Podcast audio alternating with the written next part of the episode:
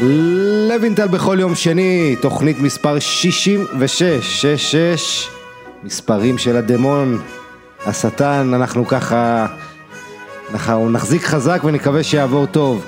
בתוכנית שלנו היום, תוכנית 66, אתם יודעים, צריך משהו נחסי, אז הבאתי אוהד של הקבוצה שגם אני אוהד אותה, ארסנל, שלום מוטלה רפלד. שלום עמית, מה שלומך? אני אה, בסדר, אתה יודע, פעם הייתי לוקח קשה הפסדים של ארסנל עד שהתרגלתי. אה, אנחנו נדבר על ארסנל וגם נרחיב על הפרמייר ליג, כי אתה מומחה פרמייר ליג אה, ושווה לשמוע את דעתך, אבל אנחנו נצא לדרך כרגיל עם הסלי את המחזור. ואני אגיד לכם את האמת, רציתי ללכת על הדרבי של מילאנו עם תוצאה וגם תצוגה מהדהדת של אינטר 3-0, אבל... אתה איפה שאתה לא מסתכל בליגות, אתה רואה הפתעות, אתה רואה את פריז סן ג'רמן אה, נקלט ככה לאיזה מאבק ארבע, עם ארבע קבוצות, בין ארבע קבוצות בליגה הצרפתית לאליפות, אז פריז מפסידים בבית למונקו, ביירן מינכן, אלופת אירופה, אה, ממשיכה ככה להראות בעיות, מפסידה לפרנקפורט, אולי לא סנסציה ענקית, כי פרנקפורט הקבוצה הכי חמה בגרמניה ב-2021, אבל עדיין, שביירן מפסידה זה סיפור, זה בסך הכל הפסד שישי לאנזי פליק, שכזכור יש לו גם שישה תארים עם הקבוצה. הלאה, נעבור לאנגליה, ליברפול זה כבר לא כל כך חדשות, אבל עוד הפסד בית, אה, אפילו צ'לסי לא מנצחת את סאות'מפטון, זה גם הפתעה, ואולי מעל כולם ברצלונה. אני לא חושב שהרבה אנשים חשבו שאחרי התבוסה הזו מול פריז, נגד קאדיס בקמפנו, ברסה תאבד נקודות, אבל זה קרה. ומה ברסה אולי אנחנו כבר רגילים שמאבדת נקודות, אתלטיקו מדריד לא הפסידה מאז 2019 בבית וזה קרה לה נגד לבנטה, לבנטה שמולה אתלטיקו לקחה נקודה משני משחקים, תוך ארבעה ימים, פשוט מדהים, אז אנחנו רואים פה בעצם אה, עונה היסטורית, חסרת תקדים, מפתיע, אה, דיברנו הרבה על זה, הקורונה, אין קהל, אה, אנחנו עליהן, נגיד משהו בהמשך על העניין של הביתיות אה, בתקופה הזו של הכדורגל. ביתיות מתה. הביתיות די מתה, כן, אנחנו תכף אנחנו ניתן לך נתונים קצת, אבל תראו, בשורה התחתונה, אם היינו אומרים בתחילת העונה, איזה ליגות יהיו הכי צמודות העונה, או מרוץ האליפות הכי פתוח בהם, אז היינו אומרים אנגליה וספרד. ואחרי זה איטליה, שם יהיו ועם תשע אליפויות רצופות, אבל אתם יודעים, אינטר ומילאן עשו קולות, ככה שהם יהיו מועמדות, ואחרי זה גרמניה וצרפת. המצב במצ... במציאות הוא בדיוק ההפך. צרפת מרוץ אליפות פגז, כרגע הליגה הכי פתוחה, ליל ארבע נקודות יתרון על פריס סן ג'רמן ושש נקודות יתרון על הרביעית מונקו. אה, בגרמניה מאבק האליפות נפתח, כולם חושבים שזה סגור, אטום, ביירן בדרך אליפות שיעית רצוף, לייפציג רק שתי נקודות מביירן מינכן. בספרד כבר לפני חודשיים אמרנו אתלטיקו סגרה את הסיפור, תראו איזה פלא, אתלטיקו פתאום במשחקים שלא ציפינו מאבד נקודות וזה רק שלוש נקודות יתרון על ריאל מדריד, גם אם לאתלטיקו משחק חסר. אה, באיטליה נכון אינטר אה, פתאום מקום ראשון, אבל בואו נראה איך זה, איך זה הולך להיגמר, כי שם גם כן הטירוף חוגג. בקיצור הליגה הכי סגורה מוטלה זה הפרמייר ליג שלנו, ועשר נקודות יתרון לסיטי. שככה, אני רוצה לשאול אותך אם אתה, אתה קצת מורווח מהדומיננטיות הזו של סיטי, שצריך להזכיר, ליברפול היו בדומיננטיות דומה עונה שעברה, רק בהבדל אחד, סיטי עושה את זה עונה שלישית מתוך ארבע. מצד אחד אני מבין לאיפה אתה מכוון, כי הטייטל של הפרמייר זאת בעצם הליגה הכי תחרותית על הנייר, אבל uh, יש משהו ב- מאז שחזרנו מהשבתה הראשונה של הקורונה, שאני קורא לו אפקט טוטנאם. באזור אוקטובר-נובמבר טוטנאם הייתה נראית כמו הקבוצה הכי טובה בעולם ועכשיו אנחנו רואים שהם אה, עם חמישה הפסדים בששת המשחקים האחרונים ופשוט אין קשר בין הקבוצה של אה, חודש פברואר, ינואר-פברואר, לבין אה, הקבוצה שהייתה בסטאר. אז מה שציינת, ב... לא רק לגבי הפרמייר אלא לגבי כל הליגות, זה שיש המון המון מגמות והקבוצות יצטרכו לדעת מתי להכות ולהגיע לשיא במאי. יכול להיות שגם הדומיננטיות הזאת של סיטי זה משהו שייצר. אנחנו מדברים פה על קבוצה שקיבלה חמש מלסטר בספטמבר והייתה נראית די אבודה והייתה נראית כמו קבוצה שלא מסוגלת להבקיע ועכשיו אנחנו רואים אותם עושים את, את כל הרצף המדהים הזה בלי אגוארו וגם הרבה בלי דה בריינה שהיה השחקן אולי הכי משמעותי במערך שלהם אבל, אבל גונדואן הוא שחקן אולי העונה, טוב תראה אנחנו נגיע כן, לזה עוד כן. מעט. הוא נכנס, נכנס, ל... הוא לקח אותה לנעיים ברגע שנפתח.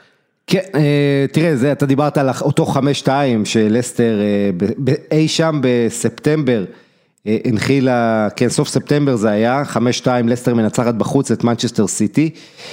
מאז זה היה רק משחק אחד שמנצ'סטר סיטי ספגה יותר משער אחד, זה היה נגד טוטנאם, גם בנובמבר, 2-0 הפסידה, ויצא לרצף המטורף. שלה, מנצ'סטר סיטי. אגב, מה שמדהים ברצף של סיטי, שזה התחיל מניצחונות קטנים בליגת האלופות, אם אתה זוכר. ניצחונות על כן, כן, כן, אני, אני בהחלט, זה התחיל 1-0 על אולימפיאקוס ו, והיה להם 0-0 בפורטו ככה שהם החמיצו. אמ, כן. אנחנו נרחיב על סיטי עוד מעט, בכל מקרה, אתה חושב שסיטי צריכה אה, זכייה בצ'אמפיונס ליג? כי אתה יודע איך זה, מבחוץ מסתכלים על זה, אומרים סיטי יכולה לזכות בכמה טראבלים היסטוריים באנגליה שהיא רוצה, כל עוד אין את החותמת של ליגת אלופות, היא לא באמת יכולה להגיד שהיא קבוצה ברמה אחרת. ברור שהיא צריכה, ואני חושב שאין לילה ואין יום שפט לא חושב על זה. אמ, אבל תשמע, זאת הקבוצה הכי דומיננטית בפרמייר ליג בעשור האחרון, איך שאנשים לא יהפכו את זה, ועם כל השנאה המוצדקת יותר, מוצדקת פחות שיש כלפיהם בגלל הכסף ובגלל הרכש, ובגלל שאתה יודע, היא נגסה בארסנל ונגסה ביריבות שלה ולקחה להם את כל השחקנים. עדיין אפשר להוריד ממה שהקבוצה הזאת אה, עושה, ואתה יודע, כל ההישגים שלהם מ-2018 בעצם, כל השיאים שהם שוברים, אם זה שערים, ניצחונות, עכשיו הם ישבו את הרצף של 11 אה, ניצחונות חוץ, תקן אותי אם אני טועה בליגה. אה, כן, הם בליגה עכשיו עם 13 ניצחונות רצופים, בסך הכל 18 רצופים. מנצ'סטר סיטי, אם אתה מדבר על זה, אז אני אזכיר גם 24 משחקים בלי הפסד מאז אותו הפסד לטוטנאם בנובמבר. אבל, אבל מה שמדהים, זה לא רק ה-24 האלה, אתה יודע בכמה דקות היא פיגרה במהלך 24 המשחקים האלה? היא פיגרה רק נגד יריבה אחת. צ'לטנהאם מהליגה הרביעית בגביע, שם עשיתי פיגרה עד עשר דקות לסיום והצליחה להפוך לשלוש אחת, חוץ מזה היא בכלל, אתה יודע, כל המשחקים שהיו לה היא לא הייתה בפיגור, שמצד אחד זה אומר לך כמה הם אדירים וכמה הם עוצמתיים, מצד שני זה די, אתה יכול לחשוש שברגע שיהיה להם משחק גדול והם ייקלעו לפיגור, איך הם יגיבו, כי זה מצב שהם לא נכון. רגילים אליו. אה, בכל מקרה... בוא ננסה לשים אותם בפיגור. בדיוק. יש סיבה שהם לא נקלעים לזה. כן, ההגנה מדהימה, ואנחנו תכף נגיע לזה. עכשיו, הרס לי את המחזור, אה, הרס לי את המחזור, אני אלך על, אה, על מילאן.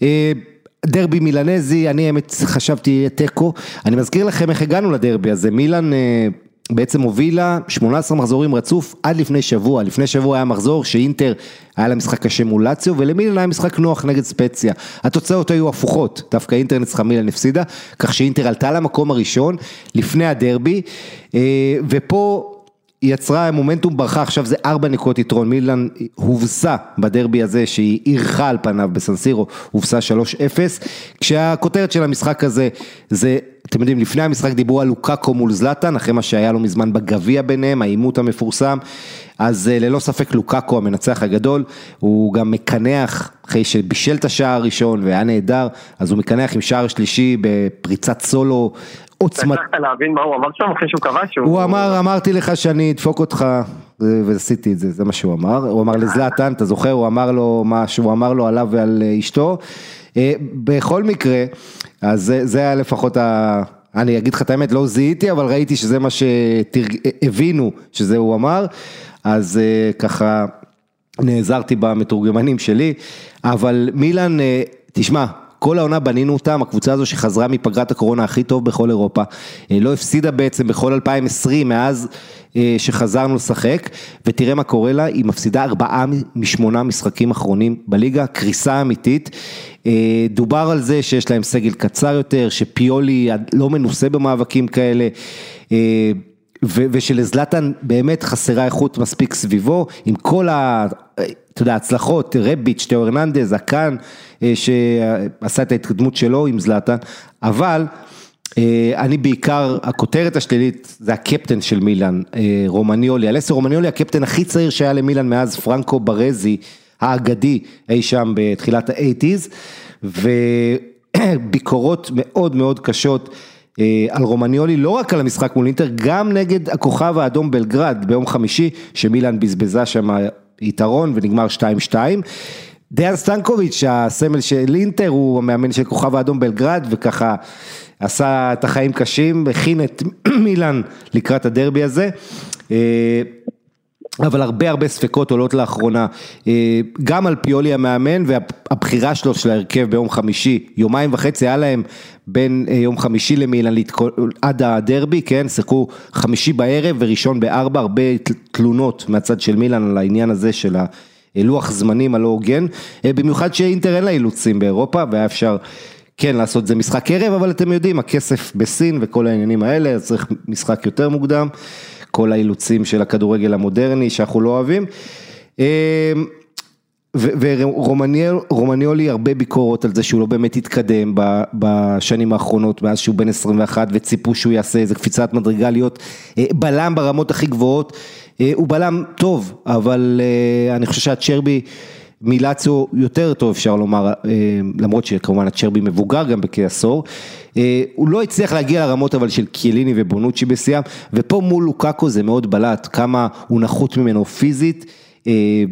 אפשר להגיד גם טכנית, טכנית למרות שמבחינה טכנית אה, רומניולי לא כזה נורא, יש לו רגל שמאל לא רעה, אבל ראו כמה הוא מתקשה באחד על אחד מול חלוץ גדול ופיזי, אה, ומה שאולי מתאים מול רוב קבוצות הסריה לא יתאים לרמות הגבוהות של אירופה, ופה יש בעיה, כי אנחנו מדברים על קפטן, לא מדברים על עוד שחקן, ואם אתה הקפטן או החוליה החלשה, אה, יש פה איזה סחרור קל, יש להם את טומורי על הספסל שהגיע בהשאלה מצ'לסי, שחקן הרבה יותר פיזי, אבל אתה עולה, ל, ל, בלי הקפטן אתה תעלה הרכב לדרבי כזה, זה בעייתי. בקיצור, מילאן ממצב שעד לא מזמן הכל נראה זוהר וטוב והולך לקבוצה הזו הכל, פתאום עכשיו הרבה הרבה ספקות וסימני שאלה, אה, תראו מה זה, ניצחון שישי בשבעה דרבים לאינטר, כן, חמישה משישה בליגה ועוד אחד בגביע, בסיבוב הראשון אמנם מילאן ניצחה, אבל מילאן לא עושה דאבל על אינטר מאז האליפות האחרונה שלה ב-2010-2011, אה, אז כן, זה הפינה הזאת על מה, הרסתי את המחזור ההופעה של מילאן, רציתי שמילאן תראה יותר טוב, שיהיה לנו דרבי טוב, ואני מאוד מקווה שעוד יהיה מתח בעונה הזו באיטליה, גם אם אינטר תיקח את האליפות, לפחות שיהיה fight. בואו נעבור לדבר על ארסנל שלנו. אה, ארסנל, אני אתן לך כמה נתונים עליה. אמ, מול קבוצות החלק העליון בטבלה, עשר הראשונות, ארסנל שיחקה 12 משחקים והוציאה 10 נקודות העונה. לא משהו. אה, ארסנל בבית העונה, חמישה ניצחונות, חמישה הפסדים. בחוץ, חמישה ניצחונות ושישה הפסדים, זאת אומרת הקבוצה הזו בסך הכל הפסידה יותר משהיא ניצחה העונה. שומרת על הבינוניות אה, אה, בכל מגרש. בינוניות, וזה לא סתם בינוניות, זה גם קבוצה שאתה יודע, בעבר מה היו אומרים על ארסנל בעידן, כל השנים בעידן ונגר, הרכרוכיות שלה. אז מה, הקבוצה השתנתה, אבל הרכרוכיות או חוסר הווינריות עדיין נשאר. יש לנו כל כך הרבה דברים להתלונן עליהם, אם זה עקיצה 80 מיליון יורו עם אה, ניקולה פפה, שהוא לא לרמות שקיווינו, אם זה העובדה שארסל כל העונה הזו כבשה שני גולים ברבע שעה האחרונה, במאני טיים, מאז, אה, ופעם אחת מספטמבר, פשוט נתון אה, מטורף נוסף. אז, אז בוא אתה, יאללה, תשפוך על ארטטה, תגיד לי מה אתה רואה את הבעיות של הקבוצה. קודם כל, אני אשים צריך לשים את ארטטה במדף השני, כי בסופו של דבר הבעיה הכי גדולה של ארסנל זאת ההנהלה שלה, אמרנו את זה עוד כשוונגר אימן, זה לא משהו חדש, וכל מה שאני אגיד כאן, זה אחרי, אתה יודע, ההצהרה הזאת שההנהלה של ארסנל זאת הבעיה שלה, שלא מספיק תחרותית, אתה יודע, וכל ה... עשינו פודקאסט שנה שעברה, שדיברנו על כל זה, לא, שום דבר לא השתנה מאז. נכון. לפחות בעיניי. אבל דבר איתי על אה, ארטטה, שאתה יודע, אחרי המשחק, הוא מקבל המון מחמאות מפפ גורדיולה, הוא היה עוזר של פפ גורדיולה, פפ מפרגן לו, אומר שארסנל היו יותר טובים אפילו מסיטי, למרות שזה לא נכון, היה לנו כן הזדמנות, סיטי לא היו במיטבם, אבל בסופו של דבר ארסנל לא עשתה עם זה כלום, ואתה יודע, כל מיני מחמאות של פפ שקצת מנותקות מהמציאות ומנסות אה, לעזור ולנחם את ארטטה. מה הטענות שלך לארטטה? תשמע, קודם כל, אה, פפ לא יכול להגיד אה, לתת החלש מאוד, אה, ארסנל לא, לא הגיעו לנו לשער ואני חושב שהם צריכים לפטר אותו בקיץ, לא ציפית שזה מה שהוא יגיד.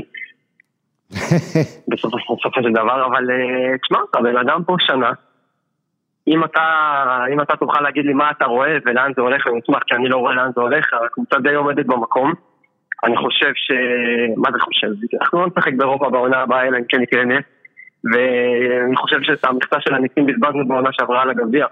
שהגיע משום מקום והרבה בזכות ההשבתה של הקורונה שאתה יודע, אובמיאנג חזר אש והצליח ממש, זה הגביע על שמו, ממש על שמו שהוא כבש צמד בחצי וצמד בגמר ובזכות זה ארסנל באירופה. אה, אני, יכול אני אגיד לך, בוא אני, תראה, יש המון בעיות בארסנל, קודם כל ההגנה, אנחנו לא, לא מצליחים ממש לייצב אותה, למרות שגבריאל הוא די, הוא בסדר, וכן, אה, הוא פשוט, אני חושב שהוא נהנה מזה שהשלושה האחרים פשוט יותר חלשים ממנו. נכון, שפפה לא מתאים לרמות, אבל גבריאל קודם כל הוא לא טכני בכלל, והיום בליגה, אפילו בליד שהם משחקים עם בלמים מחליפים אחרי שיורנטה וקוך נפטרו אותו, שהבלמים שלהם יחסית טכניים, גבריאל לא כזה, והוא גם, אה, הוא מהיר, אבל לא, הוא לא זריז בעבודת רגליים, וקל מאוד לעבור אותו. אני לא חושב ש... הוא נותן כמה משחקים טובים, אני לא אגיד לך שלא, יש לו יכולות הגנתיות לא רעות, אחלה מיקום, אבל אני לא חושב שהוא מתאים לרמה. אני אוקיי, חושב שהוא גם, אה, אה, כנ- כנראה שליל... אה, ליל לא אוהבים אותנו, מה אני אגיד לך? לא, תראה, ליל, אה, גם לנפולי עשו משהו עם אוסימן, בסדר, ליל, אה, כן. עזוב אותם עכשיו, אה, אבל בוא נגיד ככה, כל חוליית ההגנה שלנו, אה, היית משאיר מישהו בכלל? אה, כאילו, ביירין, סדריק, זה גם אה, שחקנים נחמדים, אה, יש להם משחקים לפעמים נהדרים, אבל כל חוליית ההגנה שלנו לא, לא לדעתי שייכת לרמות הגבוהות. שוב, השאלה לאן זה הולך, אם אנחנו ממשיכים בקו הזה ו... בחוץ, בוא נקרא לזה, בקו שג'קה מייצג, הרי מאז שג'קה הגיע לא הגענו לליגת האלופות ואנחנו רק בירידה. אז כן. אה, ב- בעירין יכול להיות בקבוצה שמסתיימת במקום עשירי, אתה יודע, וגם טירני, טירני אגב הוא שחקן, אני חושב, עם הפער הכי גדול בין התקפה להגנה בליגה, זה פשוט לא יאמן. אני- לא מבין מה הוא עושה בתור מגן. כן, קירן תשמע, טיר, אתמול עשו עליו גול דקה ראשונה, נכון, קירן טירני? תראה, הוא היה גם אה, בלם, כשיש שלושה בלמים, בלם מצד שמאל, והוא. מגן. אה, עדיין, בוא נגיד מהנקודות אור הבודדות אולי בקבוצה, אפילו ש- שהוא כן הגנתית, אה, לא הדבר... אבל הם- לא הוא הכי מאוד חזק. להיט על החושך, אם הוא נקודת אור. אבל אם יש נקודת אור בעונה הזו של ארסנל זה הצעירים, זה בעיקר בוקאיו סאקה, שהוא שחקן הרמות הכי גבוהות, יכול להשתלב היום בהרכב של כל קבוצה באירופה. אה, ואמיל סמית רו, שפתאום הביאו את אודגור אה, בינואר וקצת יכול לקחת לו דקות משחק, אבל הצעירים האלה קצת הפיחו רוח חיים בחודשיים האחרונים בארסנל. אה, ואולי הוא במיאנג, שאתה יודע, בוא, המשחק מול סיטי זה לא קנה מידה לכלום, מבחינת הארסנל. שמעתי אותך בפרק הקודם, ריגשת אותי איך שדיברת עליו, כי באמת זה היה משחק שאחרי תקופה כל כך קשה שלו, שדי החיה אותו, ואני באמת מקווה שאתה יודע, הוא יחזור לעצמו. כן, זה היה היה כיף לראות אותו מוליצו היה שמח. העונה לא רק שלא הבקיע, הוא גם לא לא נראה שמח כל כך על המגרש. אתה יודע, זה שחקן ש... אני נתקע באילנות גבוהים, אבל כמו רונלדיניו, שאתה אתה רואה אותו מחייך, וכשמשחק זה כל כך כיף לראות אותו, ונגד מי זה הייתה פעם ראשונה אולי העונה, שהוא היה כן. ככה. אגב, אובמיאנג נגד אה, מנצ'סטר סיטי, מאז שהוא הגיע לפרמייר ליג, יש לו רק איום אחד אה, למסגרת, וזה היה בפנדל שהוא החמיץ אותו, ואדרסון הציל, אז אה, לא הולך לו נגד סיטי. אה, ו... אז, אז בואו ננסה לראות איך, אה, אתה, אתה חושב שאם ארטטה, אני, תראה, אני, בואו ננתח את המצב, ארטטה לדעתי יישאר עונה הבאה, אני לא רואה כרגע נכון, אני גם חושב. אה, זאת אומרת, זה, זה מה יש. אה, הוא כן, אתה יודע, יש דברים, שוב, זה כדורגל בעידן הקורונה, מאז שארטטה מונה שנה הוא מאמן ולא באמת עם קהל כמעט כל הזמן הזה. ואתה יודע, דווקא הוא מאוד רצה לחבר את הקהל, שבזמן אונאי אמרי היה איזה ניכור וריחוק, אה, וזה איכשהו נתקע כל הזמן. בהתחלה אני חושב שזה שיחק לטובתו, שהשחקנים השחקנים הפחות לחוצים, אה, שהקהל לא היה. עכשיו זה התאזן. כן, מי ש... אתה יודע, ארסנל שחקן כמו סביוס כזה, אני חושב שהוא די מתמצת את הארסנל, יש לו איכויות, הוא לפעמים אוסף דברים נהדרים, אבל הוא איפשהו מאבד את עצמו והוא נהיה שחקן משלים, אה, ואתה יודע, אין מספיק שחקני עוגן בקבוצה הזו, וזה אחת הבעיות, ובסוף צ'אקה הוא עדיין שחקן מפתח שלך, וזה מראה על, ה, על הבעיה שלך, אתה לא יכול בליגה הזו הכל כך תחרותית, שיותר ויותר קבוצות משתפרות, תראה את סוצ'ק, איזה קשר אדיר יש לווסטהאם, אם, אם הוא היה בארסנל. זה, זה יכול היה לעשות הבדל מאוד גדול, אבל ארסנל גם בסקאוטינג אה, מפשלת, ו... אני חושב שהקישור של ארסנל עכשיו פחות טוב מהקישור של אה, ווטפורד שירדה ליגה שנה שעברה עם דוקורי. אמרתי את זה בתחילת העונה, אני לא- אני לא אומר את זה בתור... וזה אה, אם, כשתומאס פרטי כשיר גם כן אתה חושב ככה? אה, פחות, אבל הוא לא- הוא לא כשיר, הוא לא חיבר רצף של משחקים, ואני גם לא יודע מה הקומבינציה ש- האידיאלית בשבילו, שהוא יכול להביא את האיכויות שלו. אז קצת קשה, כי זה קישור שעדיין לא ראינו, מדברים על קישור שעדיין לא קיים. אני מדבר על הקישור הקיים. כן, ובוא נגיד ארסנל, לא רק, יש לה בעיות בכל מקום במגרש, ו, ואתה יודע, אין, אין לך יותר מדי נקודות חיוביות להיאחז בהם, חוץ מכמו שאמרנו הצעירים, בוקאיו סאקה, אה, מה אתה חושב על השחקן הזה? השמיים הגבול? ברור שהשמיים הגבול, אני נורא מפחד שהוא ילך ליונייטד, אתה יודע, חסר להם שחקן כנף, ואם לא נשחק באירופה שנה הבאה, אה, אתה יודע, יהיה הרבה ספקות בדלת שלו. אה, קודם כל, אנחנו לא, אה, קודם כל אנחנו לא נשחק באירופה העונה הבאה, ונכון יש הנחות באירופה וכל הזה, לא, לא ניקח את הליגה האירופית, אבל אני, אני רוצה שלא נשחק באירופה, כי אתה יודע, הדבר הכי גרוע שקרה לנו אחרי עידן ונגר זה שלא עפנו מאירופה, אנחנו כל עונה בימי חמישי ראשון האלה. ו... נכון, זה מאוד מעייף. בוא אני, עזוב מעייף, אני יש לי נתון בשבילך, ארסנל. אחרי אירופה הפסידה חמישה משחקים אחרונים, כולל ההפסד לסיטי, חמישה הפסדים רצופים אחרי משחקים בימי חמישי, ושישה משבעה. זאת אומרת, רק פעם אחת בשבעה שהיא לא הפסידה העונה אחרי משחקים באירופה, זה פשוט נתון מטורף, אה, שמלמד אותך גם כמה הקבוצה הזו אולי צריכה איזה שנה ברייק אה, בלי כדורגל אירופאי. אה, ומה עוד? כן, מלך הבישולים שלנו זה אמיל סמית רו.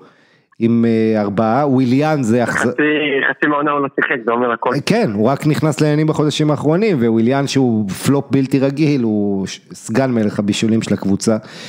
אה, וכן. אבל שאלה שרציתי לשאול אותך, כן. מאוד רציתי לשאול על... אה, בוא ניקח את ה... אתה יודע, רק את הנקודות אור ואת התרחישים החיוביים, ו... ונגיד שלא נשחק באירופה בעונה הבאה, אתה חושב שארטטה יכול לקחת את הקבוצה הזאת לאנשהו? אני חושב שאפשר להשתפר עד גבול מסוים. אני משווה אותנו לא לקבוצות הגדולות, אלא לקבוצות שבסדר גודל שלנו. אתה רואה את אנגלמיטל עוזר לסאוטמפטון. אתה רואה את ביאלסה מרים את לידס, אתה רואה את גרם פוטר בברייטון, זה, אתה יודע, זה אולי אחד, אחד המאמנים הכי משפיעים בליגה, ואני לא, לא רואה את הטביעת אצבע שלו, לתת האלה להפך.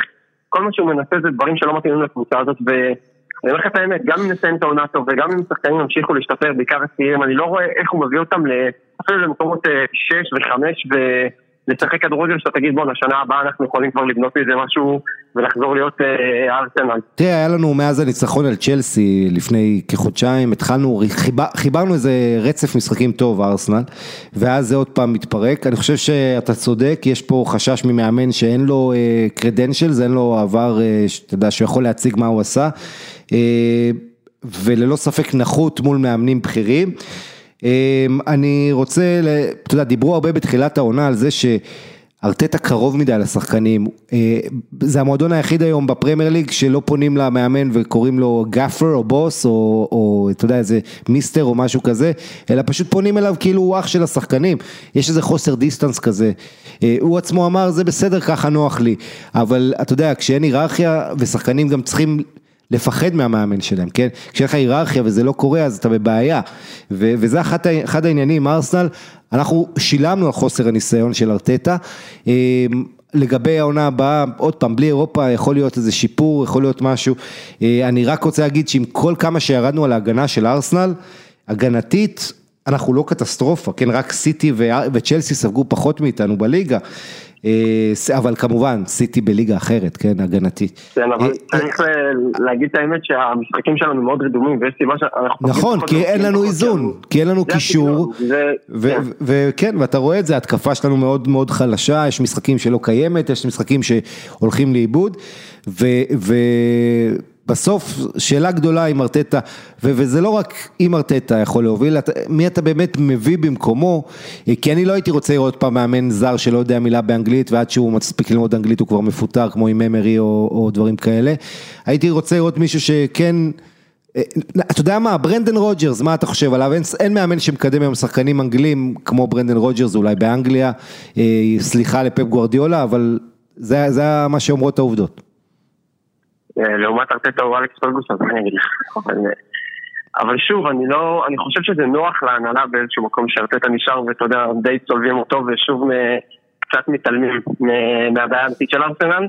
כן. אה, אני במצב שכמעט כל מאמן אחר הייתי רוצה, אבל אה, להמשיך לשלם, אנחנו אמרת כבר שאנחנו משלמים על ארטטה הרבה זמן, אני לא יודע בשביל מה אנחנו משלמים, נמאס לי, נמאס לי מהשנה הזאת שאתה מתבזבזת, ועכשיו בוא נגיד שנשאר שנה הבאה, עוד שנה נשלם בשביל מה? בשביל מה? נכון, אני איתך פה. זה שאין לו עבר זה סבבה, אבל אני גם לא רואה את העתיד איתו. זאת אומרת, אני, אני לא... תראה, היו כמה משחקים כן טובים, אבל הבעיה איתו ששום דבר לא עקבי. ואתה יודע, אחד המבחנים של מאמן, מאמן צעיר בטח, כשמשהו לא הולך הוא מיד משנה, הוא לא יתמיד כי הוא פוחד שזה לא יעבוד ויבואו אליו בטענות מה אתה עושה משהו שלא עובד. אה, ולכן אין לו ביטחון כמאמן, זה אחד הדברים הבעייתיים עם, אה, עם ארטטה. אה, אני, אני כמוך, אני לא הכי אופטימי, אבל אתה יודע, אף אחד לא ראה, כמו שאף אחד לא ראה את הנפילה של ליברפול לצורך העניין, אה, ואת העלייה של וסטהאם, יש הרבה דברים מפתיעים בכדורגל. אז אתה יודע, אה, עניין של אה, איזון, איך שחקן מתחבר, ו- ומה הקבוצה תעשה, נזכיר שארסנל כבר באיזה בעיות כלכליות, היא לקחה הלוואה של 120 מיליון פאונד מה... אתה יודע, שהיה אפשר תאגידים לקחת הלוואות כאלה.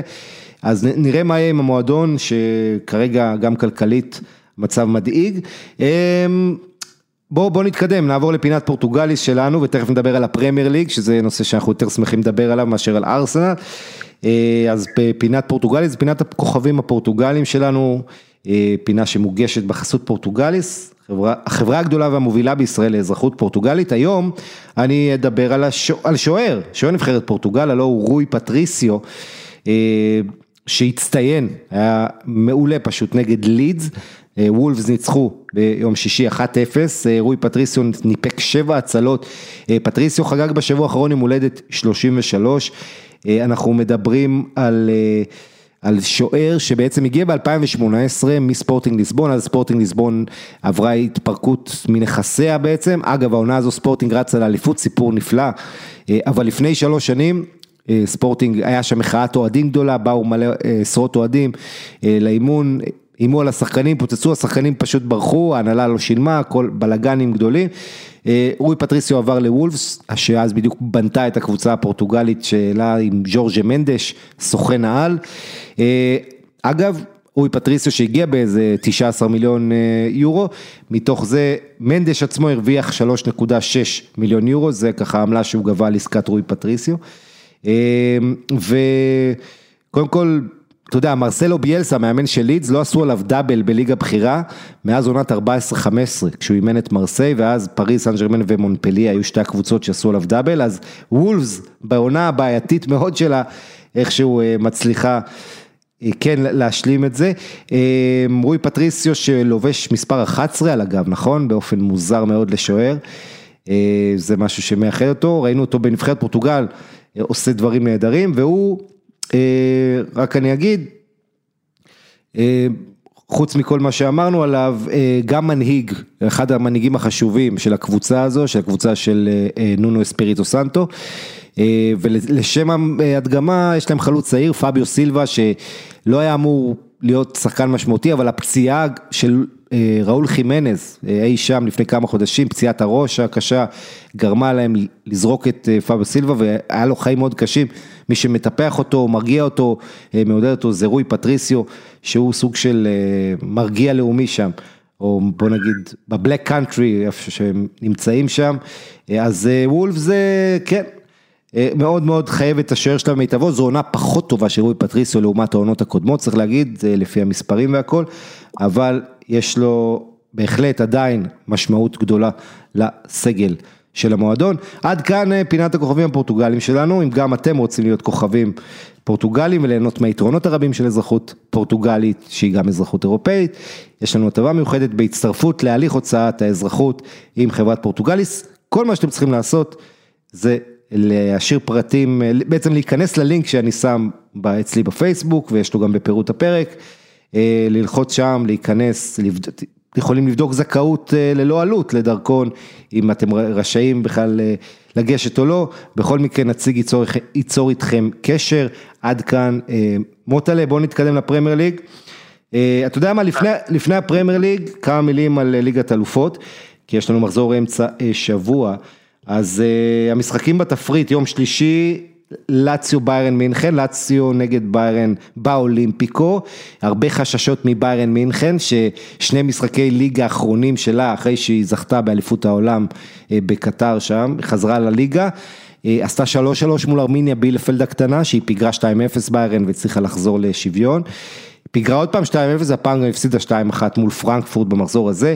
ביירן בלי הרבה שחקנים, אה, בייחוד תומאס מולר, שבלעדיו הקבוצה הזו נפגעת, וגם בלי גנברי, אחד הכלים המשמעותיים שלה באירופה, בהגנה גם כן בעיות, פבר פצוע, זולה ייכנס לעמדה שלו, ולציו קבוצה שחיה על מתפרצות, אוהבת את מעמד האנדרדוג, תן לה להחזיק 30% מהזמן בכדור ולצאת למתפרצות עם הכלים הנהדרים שיש לה, לואיס אלברטו ואימובילה. בקיצור, זה סוג המשחקים ש... אה, הייתי הולך פה על הפתעה כזאת 2-1 ללציו, אה, לא אתפלא בכלל אם לציו תנצח או שאם יהיה פה תיקו, אה, למרות שביירן כמובן אלופת אירופה הגאה שהיא הפייבוריטית של כולם, זה משחק מוקש מה שנקרא. צריך להזכיר שב-2012 באזל ניצחו את ויירן במשחק הראשון ולפני כמה שנים גם פורטו ואז בגומלין. שבע, אתה יודע כן. מה קורה כשוויירן בא בפיגור. כן. בדיוק, בדיוק, זה אני עדיין ביירן פיבוריט לעבור אבל, אבל עוד פעם אני לא חושב שיהיה לה קל לעבור את לאציו בשני המשחקים ובטח אה, באולימפיקו. אה, שוב, זה עדיין כדורגל בלי קהל וכל זה. אתלטיקו מדריד אה, ביום שלישי, גם אתלטיקו בבעיות, מארחת את צ'לסי של טוחל. אה, בבוקרשט. זה לא רע, בסך הכל. אה, מי, צ'לסי אתה מדבר? כן, צ'לסי כן. ארבעה ניצחונות ושני תיקואים תחת טוחל, בלי הפסד. אה, הקבוצה הזו גם מחוץ לבית, שלושה משחקים אחרונים היא לא מפסידה, אחרי שסוף עידן למפרד הפסידה ארבעה מחמישה משחקי חוץ. יש שיפור בצ'לסי, יש לה יתרון פה שהמשחק נערך בכלל בבוקרסט ולא בוונדה מטרופוליטנו, המבצר של אתלטיקו, למרות שהפסידה שם ללבנטה. אתלטיקו אבל... בנקודה מאוד רגישה בעונה, שים לב, אחרי המשחק עם צ'לסי, יש לה משחק חוץ עם ויה ריאל, ואז דרבי נגד ריאל מדריד בבית, אה, וזה כשהיתרון שלה כבר כורסם בפסגה, ואתלטיקו עם חס... בלי חימנס, הבלם הכי חשוב שלה, שנפצע בשריר אה, במשחק הזה בשבת, ובלי קרסקו, אחד השחקנים החשובים בקבוצה, אה, ועוד כמה נהדרים, בהם טריפייר. שמושעה על כל העניין של ההימורים על המעבר שלו, הסיפור המוזר הזה, ולא רק טריפייר חסר, גם המחליף שלו, שימה ורסאליקו חסר, אין להם מגן ימני לאתלטיקו וסימאונה יאלתר שם, אבל אתה יודע איך זה סימאונה, הוא חייב להיות עם הגב לקיר בשביל להצליח. אז אה, נראה מה יהיה, שתי היריבות האלה, צ'לסי ואתלטיקו נפגשו כבר בשנים האחרונות, אתלטיקו גברה באחד מחצי הגמר שם על צ'לסי. בכל מקרה יום רביעי, יש לנו את גלדבך נגד מנצ'סטר סיטי, זה ייערך בבודפשט. אה, אתה יודע, מה שנחמד זה שסיטי הפיבוריטית מספר אחת לפי סוכניות ההימורים לזכות, בליג, לזכות בליגת האלופות, גלדבך אולי אה, אחרונה או מהאחרונות, אה, אבל אם אתה מסתכל על היסטוריה, גלדבך ב-1977 הייתה בגמר, גביע אירופה הפסידה לליברפול, סיטי לא הייתה באף גמר במפעל הזה, גם בהתגלגלות הקודמת שלו, הייתה בחצי גמר. אה, לפני כמה שנים עפה מול ריאל מדריד, אז אה, גלדבך סיטי סיטי פייבוריטית גדולה, בטח נוכח 18 ניצחונות הרצופים, והעובדה שהמשחק הזה בכלל בבודפשט, אה, אבל גלדבך בליגה על הפנים, ארבעה מחזורים בלי ניצחון, גלדבך הידרדרה למקום שמיני, בוודאות היא לא תהיה, כמעט בוודאות בוא נגיד, היא לא תהיה עונה הבאה בליגת האלופות, ומעל הכל המאמן של גלדבך, מרקו רוזה, אה, לא ימשיך, וזה גורם להרבה מאוד אי שקט בגלדבך, אה, הרבה גם גורמים בהנהלה ובעיקר אוהדים, אבל וגם קצת שחקנים במועדון לא אוהבים את זה שכולם יודעים שהמאמן רוזה סגור כבר בברוסיה דורטמונד. זה רק שאלה אם זה יקרה בתחילת עונה הבאה או לפני כן, אה, ובוא נראה, יכול מאוד להיות ש... ש... שעוד שבוע הוא כבר לא בתפקיד רוז, נוכח מה שקורה במועדון. אה, אבל דווקא בצל המצב הזה, יכול להיות שזה יוביל לאיזה התעלות באירופה. ראינו את הקבוצה הזו, גלדבך נותנת הצגות באירופה, אה, יש להם שחקנים פוטנציאל לא רע, ובטח כשבליגה לא הולך להם, אז בואו נראה, ראינו גם את דורטמונד עושה בסביליה משהו דומה אה, שבוע שעבר, ועוד, אתה יודע, קבוצות שלא הולך להם בליגה דווקא מצטיינות באירופה, אז נראה מה יש שם. אטלנטה ריאל מדריד, משחק מרתק, ללא ספק, ריאל מדריד בלי בן זמה כנראה, אה, מאוד מאוד, אתה יודע, יש לו איזה עשרה אחוז, חמישה עשר אחוז סיכוי להיות כשיר, בן זמה שמעורב ב-40 אחוז בערך מהגולים של ריאל מדריד, שאין להם שום גיבוי לבן זמה, הכובש השני של הקבוצה זה קזמירו העונה. והם מתמודדים מול התקפה מפחידה של לואיס מוריאל, שהשחקן עם הגול לדקה הכי גבוה באירופה, כל 50 דקות נותן גול לואיס מוריאל. אה, עם דובן ספטה, עם איליצ'יץ', עם עוד ועוד ועוד שחקנים, בקיצור זה מרתק, אה, די שוויוני, עונה שעברה אטלנטה העיפה ברבע גמר, בשמינית הגמר קבוצה ספרדית, ולנסיה, אז עם אה, משחק הקורונה וכל זה, הפעם הולך להיות מאוד מאוד מעניין ו... וצמוד שם, ווואלה, אני לא יודע לאן זה ילך, אטלנטה ריאל מדריד, הכל שם פתוח. אני חושב שגם ריאל לא, לא, לא התמודדה עונה עם קבוצה בשטנק של אטלנטה, עם קבוצות בספרד שמשחקות כמו אטלנטה, זה יהיה מאוד מעניין. לגמרי, אני בדיוק, ואין כמעט קבוצות באירופה שמשחקות כמו אטלנטה, ובטח בספרד, אז זה הולך להיות באמת מרתק. בוא נדבר על הפרמייר ליג. אה, קודם כל, אני רוצה לשאול אותך כמה שאלות על הפרמייר ליג, לפני שנעבור על משחקי המחזור. אתה אוהב את זה שאין כבר שעה מרכזית, כי בעצם מאז הקורונה בפרמייר ליג החליטו אנחנו הולכים למקסם רווחים, נחלק את משחקי המחזורים בעצם, נפרוס אותם על כל השעות, בכל השבוע, כל יום יש משחק, אה, אתה יודע, הכל מתפרס, כבר אין לך שעה מרכזית כמו שהיינו רגילים, שבת חמש או שלוש עון אנגליה, אתה אוהב את זה או פחות? אה, אני אענה לך בכמה כובעים. קודם כל, בכובע הראשון, בתור אה, בן אדם בעולם הקורונה, זה עוד אה, מוסד קדוש שהתערער, אתה יודע, משחקים של שעה חמש והמשחק המרכזי, אז עוד שינוי שצריך להסתגל אליו. בתור המנהל של דף, בליגה בעברית, אז זה, זה ממש מקשה עליהם. זאת אומרת, כל ההפרדה בין המשחקים, יש לך המון המון משבצות והמון המון ריכוז ותוכן שצריך...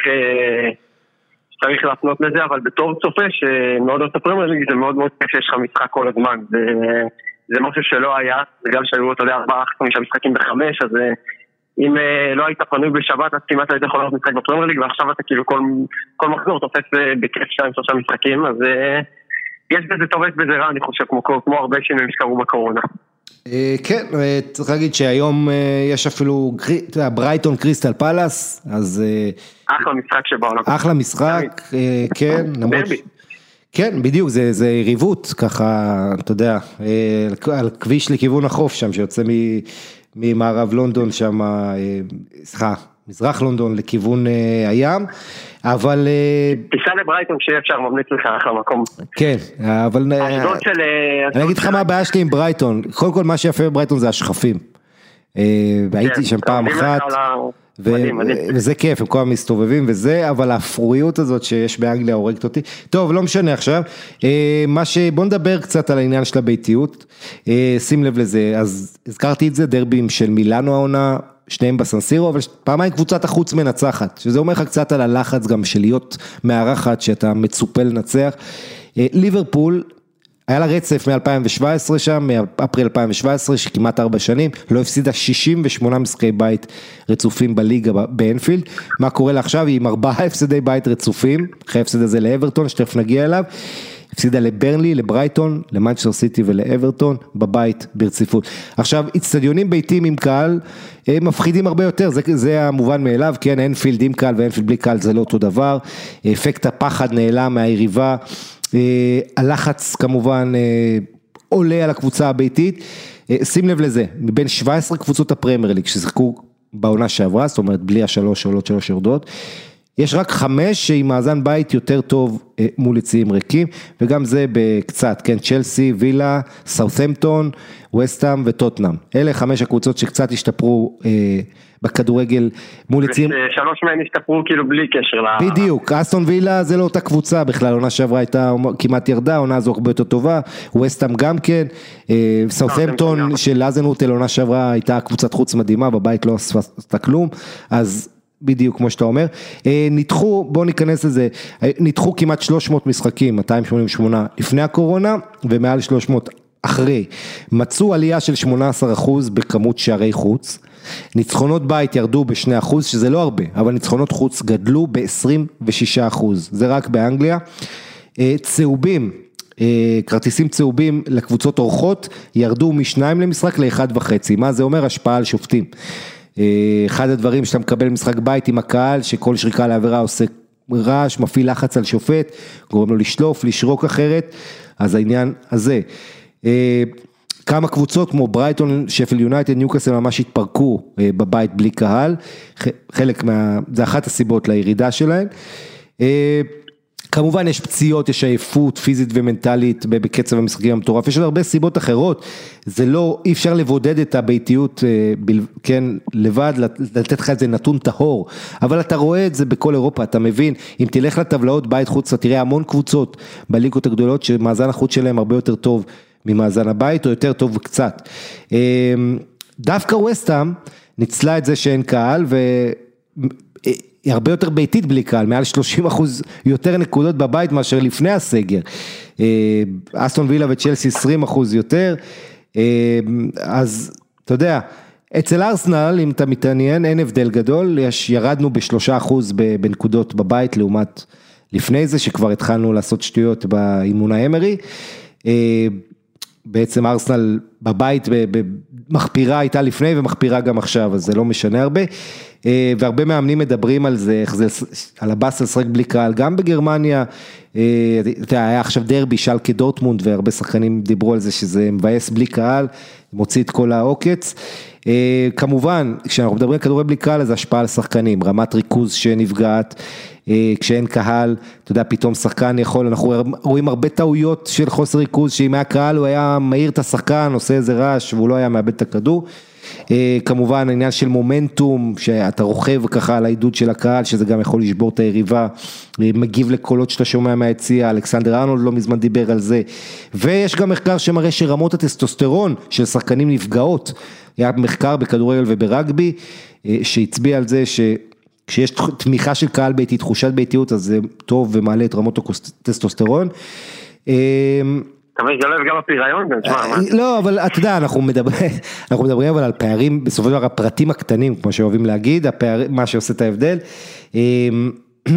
וגם כל הנושא של ההתנהגות, שליטה ברגשות השתנו, כן, לפי עוד מחקר, אה, יותר שחקנים בלי קהל מתנהגים בפייר פליי, כן, ראינו לא מזמן שחקן באיטליה, בלוטי, מוותר על איזה עבירה כן, שעשו כן, עליו, כן.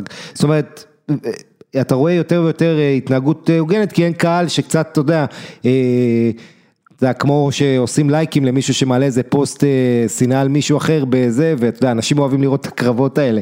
פתאום אין קהל יותר רגוע. פחות, גם שופטים פחות נכנסים לוויכוחים עם שחקנים ומאמנים, באחוזים, זה עדיין קורה, אבל בסך הכל המגמה ברורה.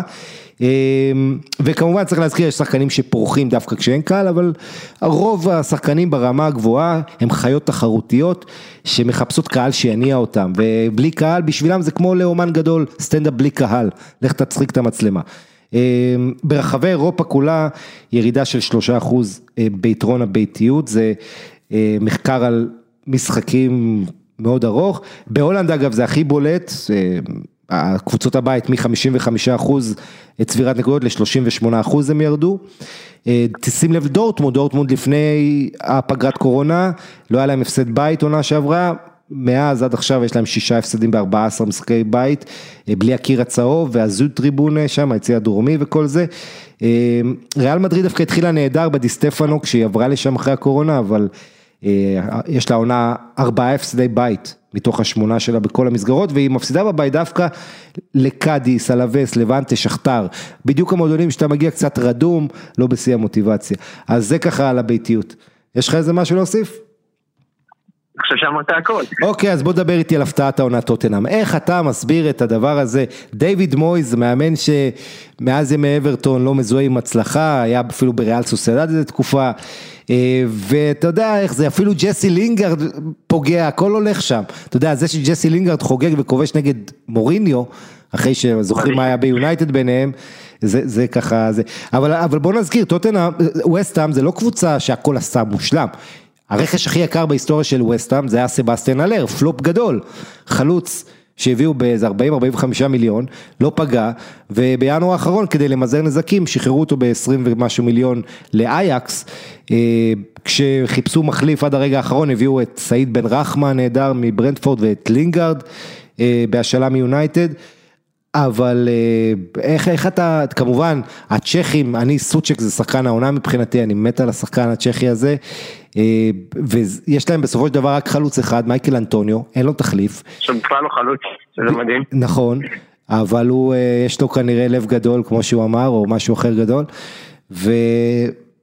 והקבוצה, תן לי, תן לי הסבר מקצועי להצלחה הזו של דיוויד מויס, ש... אה, רק נגיד, ווסטה מנצחת את טוטנאם בדרבי ופותחת פר תשע נקודות על טוטנאם, זה מדהים, ווסטהאם כרגע בטופ 4, הקבוצה הלונדונית הבכירה בליגה. מקצועי קשה לתת, כי אני חושב שווסטהאם שוב היא אחת מהקבוצות מהסיעות הכי הכי טוב את העניין הזה של הקורונה, זו קבוצה ששוב לא התחילה טוב את העונה, ואז אם אתה זוכר מויס נכנס לבידוד והעביר את האימונים בזום והם התחילו לנצח ואז היה להם את השער של אנזיני שהם חזרו מ-3-0 ל... 3-3 נגד טוטנאם, נגד טוטנאם כשטוטנאם הייתה בכושר מדהים. ופתאום טוצ'ק תפס ולינגר כמו שאמרת הגיע ואנטוניו שבכלל היה מגן ימני ואז כנף הפך לחלוץ והתחיל להבקיע עוד בעונה שעברה. זה המון דברים קטנים והמון מקריות שאיכשהו יצרו את המפלצת הזאת שנקראת ווסטם ואם כבר דיברת על ביתיות אז יש אוהדי ווסטם שיגידו לך שעכשיו מרגישים הרבה יותר קרובים לקבוצה כי היציאים באצטדיון האולימפי מאוד רחוקים מהדשא.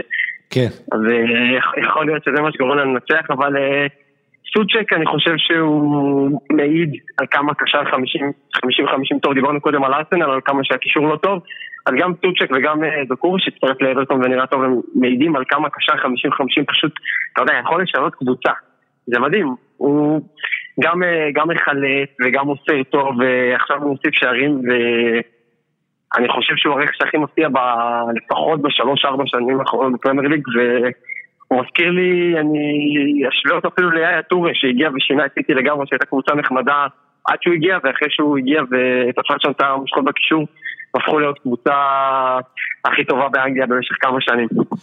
כן, סיטי, סליחה, סיטי, קודם כל ווסטהאם נגיד היריבה הבאה שלה זה מנצ'סטר סיטי בליגה, בחוץ, באיתיחד, אז אחלה משחק. אחלה משחק בין שתי קבוצות אולי הכי חמות בליגה אפשר להגיד, ו... סיטי יש לה, סליחה, ווסטהאם, אני כל הזמן הופך, ווסטהאם יש מאזן נהדר, הפטישים, אירחתי פה באחת תוכניות אוהד של ווסטהאם, ולא האמנתי אפילו, זה היה בשלב הזה שלא נראה שייצא משהו מהעונה הזו, אבל אז התחילה 2021, וזה הסיפור הגדול, כי איך שהתחילה השנה, זה התחיל עם ניצחון על אברטון, ואז אתה יודע, גביע וזה, וניצחון על ברנלי, וניצחון על ווסט ברום, וניצחון על פאלאס, כאילו סדרת משחקים שאפשר לנצח, והגיע הפסד לליברפול, אבל הם חזרו, ובסך הכל המאזן שלהם בליגה, שבעה ניצחונות, תיקו אחד עם פולאם והפסד לליברפול, זה המאזן שלהם ב-2021, הכי טוב בליגה אחרי כמובן סיטי, דיברת על סוצ'ק, הצ'כי הפנטסטי הזה, שמונה שערי ליגה יש לו, שחקן, אני באמת מאוהב בשחקן הזה, ש... תחשוב אותו במועדון גדול, הוא מטר תשעים ושתיים, הוא מסוכן בכל מצב נייח, הגיחות שלו, שהוא בא מקו שני, הן הכי יפות והכי טובות שיש לקשר העונה בליגה, הצ'כי הזה צריך להסגיר, הוא לא עלה, הוא לא עלה גרושי, הם הביאו אותו ב-15 מיליון פאונד מסלאביה פראג, יחד עם החבר שלו צופל, מהנבחרת, שזה גם כן מאוד עוזר להם ביחד, צופל הרבה פעמים מרים כדורים מהאגף, סוצ'ק והוא מבינים אחד את השני, צריך להגיד, שני המגינים, גם קרסוול וגם צופל, שניהם מגביהים כדורים אדירים לרחבה. צריך לציין, קרסוול הוא בעונה מדהימה והוא גם, כשמויס ניסה לייצב את הקבוצה ולשחק שלושה בלמים, הוא משחק בלם והיה מעולה מבחינה הגנתית ואני חושב שהוא יהיה ביורו. כן. לא יודע אם בהרכב, אבל כן יהיה בסגל. או, אז אתה יודע משהו, יש עוד שני עניינים שאני רוצה לדבר איתך הפרמייר ליג ואחד מהם זה נבחרת אנגליה. הנושא, אבל אתה יודע, מיד אני אגיע לנבחרת אנגליה, שלפני זה... גריליש ועוד עסק. כן, בדיוק, גריליש ועוד עשר, כמו שאני אוהב לקרוא להם. זעזוע מוח, ראינו חילוף אתמול, נכון? אני... היה חילוף אתמול בגלל זעזוע מוח, זה משהו חדש שהפרמייר ליג הכניסה, שבמקרה ששחקן סובל מזעזוע מוח, זה לא, לא ייקחו חילוף ש... אתה יודע, זה חילוף שנעשה וזה לא נכפה על המאמן לבזבז על זה חילוף. אלא משהו אקסטרה כזה, זה מעולה, זה מעולה, מותר שניים כאלה במשחק, כן, זה לא, לא אמור לקרות זה קורה פעם אחת ל, אבל עצם זה ש, שעושים את זה, זה מראה על התקדמות בתפיסה בפרמייר ליג, גם משהו שהם לומדים מהספורט האמריקאי, עם הקשר האנגלו-סקסי, ומשהו שאולי נראה בעוד ליגות, כי זה בהחלט ראוי. אז העניין הזה שזה זעזוע מוח חשוב להגיד, ועכשיו בוא נדבר על נבחרת האנגליה, אז איך אתה לעזאזל בונה הרכב נבחרת האנגליה? בוא נגיד ככה, סטרלינג בהרכב, קיין בהרכב, רשפורד בהרכב, מפה והלאה. מה, יש לך מדיסון, יש לך בארנס, יש לך גריליש, יש לך פודן, יש לך סנצ'ו. עוד אחד ששכחתי להזכיר, לא סתם, והוא גם, אני חושב שהוא בהרכב בנבחרת. דקלן רייס. כן, יש שני סוגים מאוד בולטים של מאמני נבחרות. הראשון זה המאמן להבין, אתה יודע, את השחקנים שעכשיו חמים ועכשיו בכושר, והשני זה, אני אלך דווקא לביצה, פשוט העמיד הרכב, שלא משנה אם משחקים בליגה ו...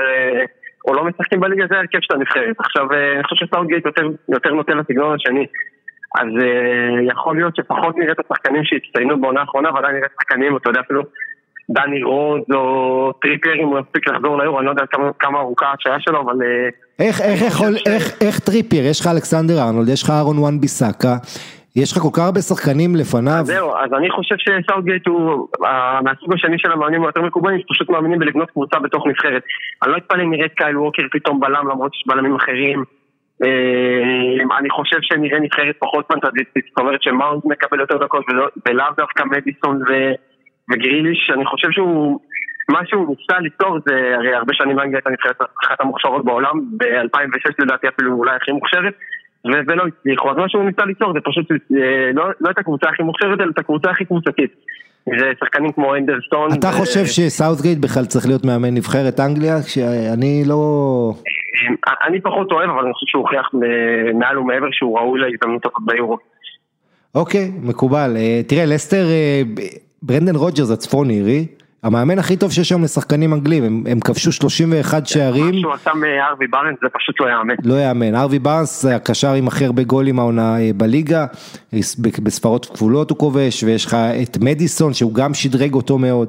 אה, ויחד עם ורדי שכבר פרש מהנבחרת אה, ועוד כמה שחקנים, אה, יש להם 31 גולים. בן צ'ילואל שנה שעברה וג'סטין שגמר את העונה לצערנו שמדהים השנה. נכון, וזה, ועוד פעם, והוא מקדם גם המון זרים, NDD וטילמנס ואחרים, כן, ריקרדו פררה ועוד ועוד. ווסלי פופנה. וסויון צ'ואה, הבלם הטורקי הנהדר, אבל עדיין זה מדהים התפוקה של האנגלים שם. ו... אני, אני הולך עם לסטר בטופ 4 העונה, אתה יודע, מאבק מאוד צמוד שם צריך להגיד. ווסטהאם אני לא חושב שתהיה, אבל זה יהיה, אתה יודע, בסופו של דבר זה מנצ'סטר סיטי, ואני לא בטוח שיונייטד תהיה ב top 4, כי אם צ'לסי וליברפול מתישהו יתעוררו, אז יהיה, יהיה מאוד מעניין, ואתה יודע, יהיה, אף אחד לא יודע, מה ה top 4 שלך לעונה הזו? סיטי, יונייטד, צ'לסי ואברטון. אני... שיניתי דעתי לגבי אברטון, כי הדרבי לדעתי המבחן הכי גדול של המועדון הזה מאז, אולי אפילו מאז האליפות האחרונה. תשמע, מועדון שלא מנצח 11 שנים דרבי. 20 ו... 23, כן. כן, שנים באנפילד. ואתה יודע, אנחנו ראינו קבוצות של ליברפול עם אה, קירגיאקוס, שלבי ולטו, שאפילו טאבים לא הצליחו לנצח. וזה היה נראה כמו, כמו קיר לבנים שהם פשוט לא הצליחו לעבור והם עשו את זה. כן, אבל הבעיה עם אברטון, שאברטון זה כל פעם שהם מוצאים צעד קדימה הם קופצים מיד שניים אחורה, ואתה יודע, נכון, את הנקודות שלהם, הם הוציאו נקודות העונה, אתה יודע, משחקים אצל לסטר, וזה משחקים שלא היית מצפה, והם מפסידים נקודות איפה שהם כן צריכים לקחת אותם, ואתה יודע, הכי בולט, זה דיברנו על ביתיות, אברטון בבית, כן, ארבעה ניצחונות ב-12 משחקים ו-14 נקודות. אברטון בחוץ, שמונה ניצחונות ב-12 משחקים, פי שניים, 26 נקודות. הם עושים כמעט פי שניים נקודות בחוץ מבבית. אה, גם אנצ'לוטי דיבר על זה, אה, שאתה יודע, צריך להתחיל להביא נקודות בגודיסון פארק. אה, אגב, ההגנה פה... נגד ליברפול הוא הציג שלושה בלמים, שזה משהו שנראה לי מאוד מתאים, ולא רק שלושה בלמים, דיברנו על אנגלים, היו שלושה בלמים אנגלים שם, מייסון אולגט, בן גודפרי ומייקל קין, ככה שאתה יודע, גם אנצ'לוטי פתאום תורם לשחקנים האנגלים לא מעט. באברטון. אבל הם, בסופו של דבר אין להם את, בניגוד לטוטנאם ולסטר אין להם את אירופה על הראש. ואני חושב שלקראת הסוף הם, הם הצליחו להתאזן, שלא תשמע, כל כך מנוסה בדברים האלה, אני חושב שצריך לאזן את הקבוצה ו, ולהביא אותם לשיא בסוף, כמובן שזה בכפוף לפציעות, אתה יודע, יש לו... דקל נפצע וחמד כל הזמן פציע וגם דוקורי לא היה, ואלן שנפצע, אה, הם סובלים מפציעות. עדיין, אבל, אבל יש להם סגל, סגל טוב, סגל רחב. אה, סגל טוב. תום דייוויס כן, ממלא את המקום של אלן מאוד יפה בקישור שם לצד דוקורי, אה, אתה יודע, בלי, אפילו בלי קלברט לואין פתאום, רישרליסון זה אחלה נשק, הם כן מאוד תלויים ברישרליסון וקלברט לואין בכל מה שקשור לשערים, אה, בלי, יש להם נתון נכון. כזה שרישרליסון לא משחק, הם לא מנצחים אף פעם, אה, אז, אז בוא נראה. וגם את גילצ'י סיגורסון, הוא שזה שחקן שהיה נראה שאתה יודע, הולך כן. לחזור עכשיו ל... אמצע טבלה בבונדסליגה או משהו כזה, והוא עכשיו אה, הפך להיות אחד השחקנים החשובים שלהם בחודשיים שלושה האחרונים, אז אני כן רואה אותם יכולים להגיע ל top 4. אם זה יגיע למחזור אחרון, כדור חופשי, גילפי שם את זה, אה, אתה יודע. כן, לגמרי. אבל אה, בוא נראה, יהיה מעניין, בכל מקרה, אז סיטי אולי אלופה שבדרך, זה ברור, אבל המאבק על ה top 4 מרתק, כן. ואתה יודע, אתה רואה את זה, ובעיקר אתה מבין שני דברים בולטים, כשמדברים על מבנה הרפורמות בכדורגל. אחד, אנגליה צריכה שש נציגות במפעל super league כזה, חמש לפחות, כן, אבל שש. יותר משש אפילו. נכון, אבל בוא נגיד, כל מדינה, אתה צריך, כן. הרי אם היא תקבל שש גם ספרד ואיטליה, אתה יודע איך זה עובד. אז היא צריכה שש נציגות, כי זה הרבה יותר מתאים למצב היום. ודבר שני, הליגה לטעמי, אפשר להסתפק ב-18 וגם ב-16 קבוצות.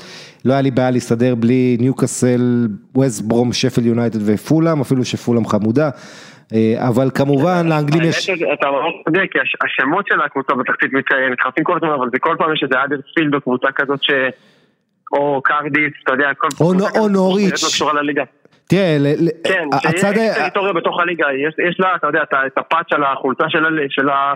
פרמייר ליג אבל היא נראית צ'מפיונשיפ לכל דבר. בדיוק, ואתה יודע, נוריץ', אתה לא, יש לי חברים שעוד חושבים שהיא בפרמייר ליג, או לא יודעים שירדו. אבל אה, אה, אתה יודע, הבעיה היא שפה ושם, שפילד יונייטד, ווסט ברום בעיקר, אה, פולאם, לוקחים נקודות מהגדולות, וזה כאילו פרסומת לפרמייר ליג. שהמטרה של נוריץ' זה להיות בין 26 הקבוצות הכי טובות באנגליה, זה אומר לך הכל. מי אמר את זה? אחד האנשים בהנהלה של נוריץ', אני לא, לא, לא סגור עם הבעלים או אחד מהצוות המקצועי, אבל זה, זה הלך רוח של הרבה קבוצות באנגליה, אני לא חושב שזה ייחודי רק לנוריץ'. כן, זה משפט נהדר, וכל מקום יש את המתח הזה בין לשחק מול הגדולות, לטעום את זה, לחוות את זה, אבל לבין הרצון לראות משהו תחרותי אמיתי. אם כבר אתה עולה ליגה, תהיה וולפס, תהיה... ונוריץ'. הולכים לחזור רגע. כן, בדיוק, עם אה, פוקי הנצחי. יאללה, בואו ניסע, בואו נעשה עכשיו סקירת מחזור, אחרי שככה ליבנו לא מעט עניינים. אז מנצ'סטר סיטי מנצחת באמירייטס את ארסנל 1-0, פפ אומר הקבוצה יותר טובה הפסידה, הוא כאילו מנסה לנחם, לרחם, לא יודע מה, לארטטה. תמיד. אה, בואו נגיד את האמת, ארסנל איימה פעם אחת למסגרת, וזה גם היה דרדלה. סיטי בדקה החמישית כבר הייתה צריכה להוביל 2-0, וגם כל המצבים היו של סיטי, כולל קאנסלו ואחרים. זה היה צריך להיגמר יותר מ-1-0, אפילו שסיטי הייתה ביום בינוני. אה, לא בתור ארסנל, לא נעלבת מסיטי שהם לא ניסו לתת... שמע, אם זה משחק שסיטי רוצה וחייבת לנצח, זה נגמר בחמש-שש, ראית מה היה מול ליברפול שחצי שנים עלו כמו נכון. משוגעים, בארסנל הם זלזלו כמו עם צ'לטלם בגביע. אין... את הגול שהיו חייבים, וארסנל בשבילם זה, אתה יודע, זה עוד אחת, זה לא משחק צמרת. אה, אין ספק שהראש שלהם יותר באירופה כבר היה, ראו את זה במשחק מול גלדבך. אה, ושוב אני אזכיר רצף הזה 18 ניצחונות רצופים, 13 ניצחונות רצופים בפרמייר ליג, בשנת 2021 הם פתחו עם 11, כן, 11 ניצחונות רצופים, זה שיא כל הזמנים בליגה האנגלית. אה, זה מה שעושה פפ, העונה בעצם, פפ עושה מה שליברפול עשו עונה שעברה, הוא בורח לליגה, הורג לנו את מרוץ האליפות, שים לב לנתון הזה, סיטי ב-2021 צברה 33 נקודות, כן 11 מ-11, ליברפול, טוטנאם וארסנל ביחד צברו 31, שתי נקודות פחות, שלוש קבוצות גדולות, ליברפול, טוטנאם וארסנל ביחד פחות, נתון מטורף. אה, שחקן העונה שלי יכול להיות אה, אילקאי גונדואן, אתה זורם איתי? כן, ואם כבר, אמרת, אמרת את זה גם על סוצ'ק, אבל אותו, אבל זה עוד פעם... אה, לא, סוצ'ק זה שלי, יש לי סטייה לשחקן הזה, כי אני אוהב צ'כים ואני אוהב את ה... אתה יודע, את מה שהם מביאים. לא, תשמע, אבל זה, זה לא תלוש, אבל זה עוד אותו רעיון, קשר חמישי, שפשוט עושה הכל במגרש, והופך את ה... נותן לך רמה אחרת למשחק, ברגע שיש לך שחקן שאתה יודע, משדרג אותך בשני, בשני הצדדים, זה הופך אותך להיות קבוצה עם שחקן יותר בעצם. כן, וגונדואן... אני חושב שגונדוגן וסוצ'ק אז הם עושים את זה הכי טוב, ולכן אני חושב שהם עומדים לגיטימי לשחקן עונה. גונדואן הוא סוג של קשר, הוא סוג של קשר מרכזי, שבגלל שאין חלוץ בסיטי, הופך כל הזמן לחלוץ מדומה. שחקן שבא מקו שני, ולא מצליחים לשמור עליו, ומפתיע, ומה שאותי מפתיע זה א', הסיומת שלו מול השער, שהגיע לרמות שלא הייתה כן. מעולם בקריירה שלו. אה, כמובן הוא עם 11 שערים בפרמייר ליג, זו העונה הכי פוריה של האקס דורטמונד אה, גונדואן. אה, עוד שני שערים בליגת האלופות יש לו, 13 שערים העונה, אה, שער כל שני משחקים, אה, נתונים... היו לו 16 שערי ליגה בדורטמונד בכל הקריירה, עמית, זה, זה מדהים, זה שחקן אחר לגמרי. ואם אתה רוצה להשוות, כן, את העונה הזו, לעומת העונה שעברה, כן, לראות איזה קפיצה משמעותית הוא עשה, אז אה, זה גם כן, עונה שעברה לו שני גולים, כן, אה, בליגה, היה לו חמישה בכל המסג... חמש בכל המסגרות, אבל שני שערים בליגה ב-31 הופעות, העונה הזו הוא קופץ לגול כל שני משחקים ממוצע. אה, ועונה לפני זה היו לו שש, קיצור הוא כובש העונה כמו שהוא קבע שלוש עונות קודמות ביחד. ופתר לפפ את הבעיה המרכזית שלו, כי סיטי הפכה לקבוצת הגנה אדירה, קבוצה מאוד מאוזנת, אבל ז'זוס לא נותן ממש גולים ואגוורו פצוע כל החיים, אז הנה יש להם איזה תחליף התקפי. צריך להגיד שסטרלינג כובש שער הניצחון כבר דקה שלישית בנגיחה אחרי פעולה טובה של מחרז. מבקיע נגד ארסנל מהיום שהוא נולד. בדיוק, גם בסיבוב הראשון זה אותו סיפור, 1-0 של סטרלינג שער מוקדם. בואו נעבור הלאה. לבר, אברטון 2-0 בחוץ על ליברפול באנפילד, כמו שהזכרת מוטל ניצחון, בעצם ליברפול הגיע למשחק הזה עם 23 כפול, מה זה 23 כפול? היא לא הפסידה בכלל לאברטון 23 משחקים רצופים מ-2010, ובאנפילד 23 עונות רציפות מאז 1999. מאז הניצחון ההוא שהושג משער של קמפבל, החלוץ של אברטון, שהיום הוא יותר מ... הוא כבר עבר את גיל 50, כן? חצי מהסגל של אברטון שניצח פעם אחרונה. אני חושב היה בן שנה במשחק הזה. כן, נכון, בדיוק, והרבה מאוד מהשחקנים שהיו אז, ג'ון קולינס ואחרים, שאתה יודע, באברטון, הם היום בני 57, 55 כזה, חיכו הרבה לניצחון הבא, וכמו שהזכרנו, ההפסד האחרון היה ב-2010 בכלל, לאברטון בדרבי, וזה היה עם גביני שעוד שיחק באברטון, ומויז שם. דקה... פינר ורוטמן וכל האגדות של אברטון. וג'ו לאונסקוט וכאלה. חמאס רודריגז עם בישול נהדר לרישרליסון. תראה, ליברפול היו כבר 18 ציוותים שונים בהגנה. גם במשחק הזה אנדרסון נפצע, במבצע הוא ייעדר חמישה משחקים, מכת פציעות באמת נוראית לליברפול. פתאום מרכז ההגנה קבק שרק עורך משחק ראשון שלו באנפילד בעצם בהרכב ולצידו פיליפס. אתה יודע, בסופו של דבר ליברפול באמת עם כל כך הרבה פצועים ובעיות וחמאס עם כדור ענק לרישרליסון, כבר דקה שלישית, כל כך חשוב השער המוקדם הזה לאברטון ולאנצ'לוטי. ואז הפנדל שלא באמת היה פנדל, קלברט לואין ככה סחט, הוא נתקל שם מאחור באלכסנדר ארנולד אבל ליברפול היו כל כך חלשים שזה באמת לא היה, אף אחד לא התעסק בזה יותר מדי. בכל מקרה, המלח על הפצעים של אוהדי ליברפול זה שאיש המשחק הוא ג'ורדן פיקפורד, שוער נבחרת אנגליה. אגב, בינינו ניק פופ צריך להיות שוער נבחרת אנגליה, אתה מסכים? כן. ניק פופ מברנלי, פיקפורד... אבל אני נכנס בזה שסאוטגייט לא כל כך אוהב שינויים. מה סאוטגייט? מה? סאוטגייט לא כל כך ממהר לעשות שינויים, אני נאחז בזה שוב, אז לא נראה לי שתראה אותו בשער, אולי רק במשחקי הכנה לפני היורו. כן, אז למה ג'ורדן פיקפורד, מי ששכח, בדרבי הראשון העונה פצע את ונדייק, זו הפציעה המשמעותית, המשמעותית העונה של ליברפול. וזה אותו פיקפורד שגם עשה את הטעות האיומה מול אוריגי בדרבי ההוא ואפשר לליברפול לנצח משער מאוחר. שימו לב לזה, שתי הקבוצות ממרסיסייד עם 40 נקודות ואברטון עם משחק פחות. ככה שמאוד מעניין לראות אם אנצ'לוטי ימשיך עם מערך, מערך שלושת הבלמים שלו שעבד נהדר פה וגם אפשר ללוק קדין לעשות את מה שהוא עושה טוב, לעלות קדימה להכניס כדורי רוחב. כן, וזהו, אז, אה, סאלח מאנה, פירמי, ליברפול לא, לא רק שהיא מפסידה בבית ארבעה משחקי ליגה רצופים, משהו שלא קרה לה מ-2002, היא מפסידה בבית, זה בסך הכל ארבעה הפסדי ליגה רצופים, בבית ארבעה הפסדים רצופים, זה לא קרה לי מ-1923, 23, כמעט 100 שנה. ג'יימס מילנר היה בן שנתיים. בדיוק. ושים לב לזה, ב-2021, ליברפול שישה משחקי בית נדמה לי, חמישה או שישה, יכול להיות שזה חמישה, בכל מקרה, שער אחד היה לה בפנדל נגד מנצ'סטר סיטי. היא לא כבשה. לא נגד ברנלי, לא נגד ברייטון, לא, כל כך הרבה קבוצות שהיא לא כובשת מולם בבית, והשלישייה שלה, סאלח פירמינו ומאנה, ב-2021 באנפילד 35 איומים, שבעה מהם למסגרת, אפס שערים. אחרי כל זה צריך לזכור, קלופ, יורגן קלופ זה הדבר הכי טוב שקרה לליברפול. בנה את הקבוצה מחדש, החזיר את האמונה לאוהדים אחרי המון שנים, הפך את המועדון הזה מאחורי הקלעים, הכניס את המדע ספורט, סקאוטינג, תזונה, כל הדברים האלה, גביע אירופה הוא הביא, אליפות אחרי 30 שנה הוא הביא, ובעיקר כדורגל אדיר, המון ריגושים, דרמות, רגעים בלתי נשכחים, אז חבר'ה, לפני שאתם זורקים את יורגן קלופ מתחת לאוטובוס, ונכון, גם בדורטמונד הייתה לו התרסקות וצריך להיזהר שהיא לא תחזור גם בליברפול, אבל צריך להזכיר שיש יש לו קרדיט והוא, תנו לו צ'אנס להפוך את ה... וגם מכת פציעות באמת בלתי רגילה. נכון. הפתרון היחיד שלהם בהתקפה, ז'וטה אגב פצוע כבר חודשיים. הוא אמור לחזור עוד מעט ג'וטה כבר, אני שומע את זה חודש. כן, ממש בטוח. בוא ניתן קרדיט ללייטון ביינס, מי שזוכר, המגן השמאלי ההוא שעדיין נמצא בטוטנאם, וטום דייוויס, הקשר שהיה טוב. יום אחרי הדרבי הם הסתובבו ברחובות ליברפול. קולמן, קולמן. מה? לא?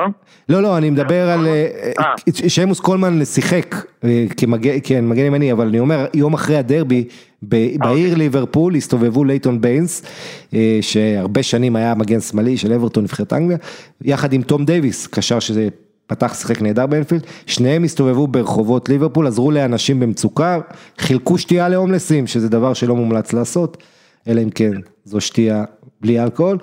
אה, הלאה, מנצ'סטר יונייטד 3-1 על פולאם, אה, מנצ'סטר יונייטד שומרת על המקום השני, מובילה בהפרש שערים על לסטר, שערים של ראשפורד, אה, סנט מקסימן משווה לניוקאסל, שעשתה, אמרתי פולאם, אבל זה, מנצ'סטר יונייטד ניצחה את ניוקאסל כמובן, 3-1.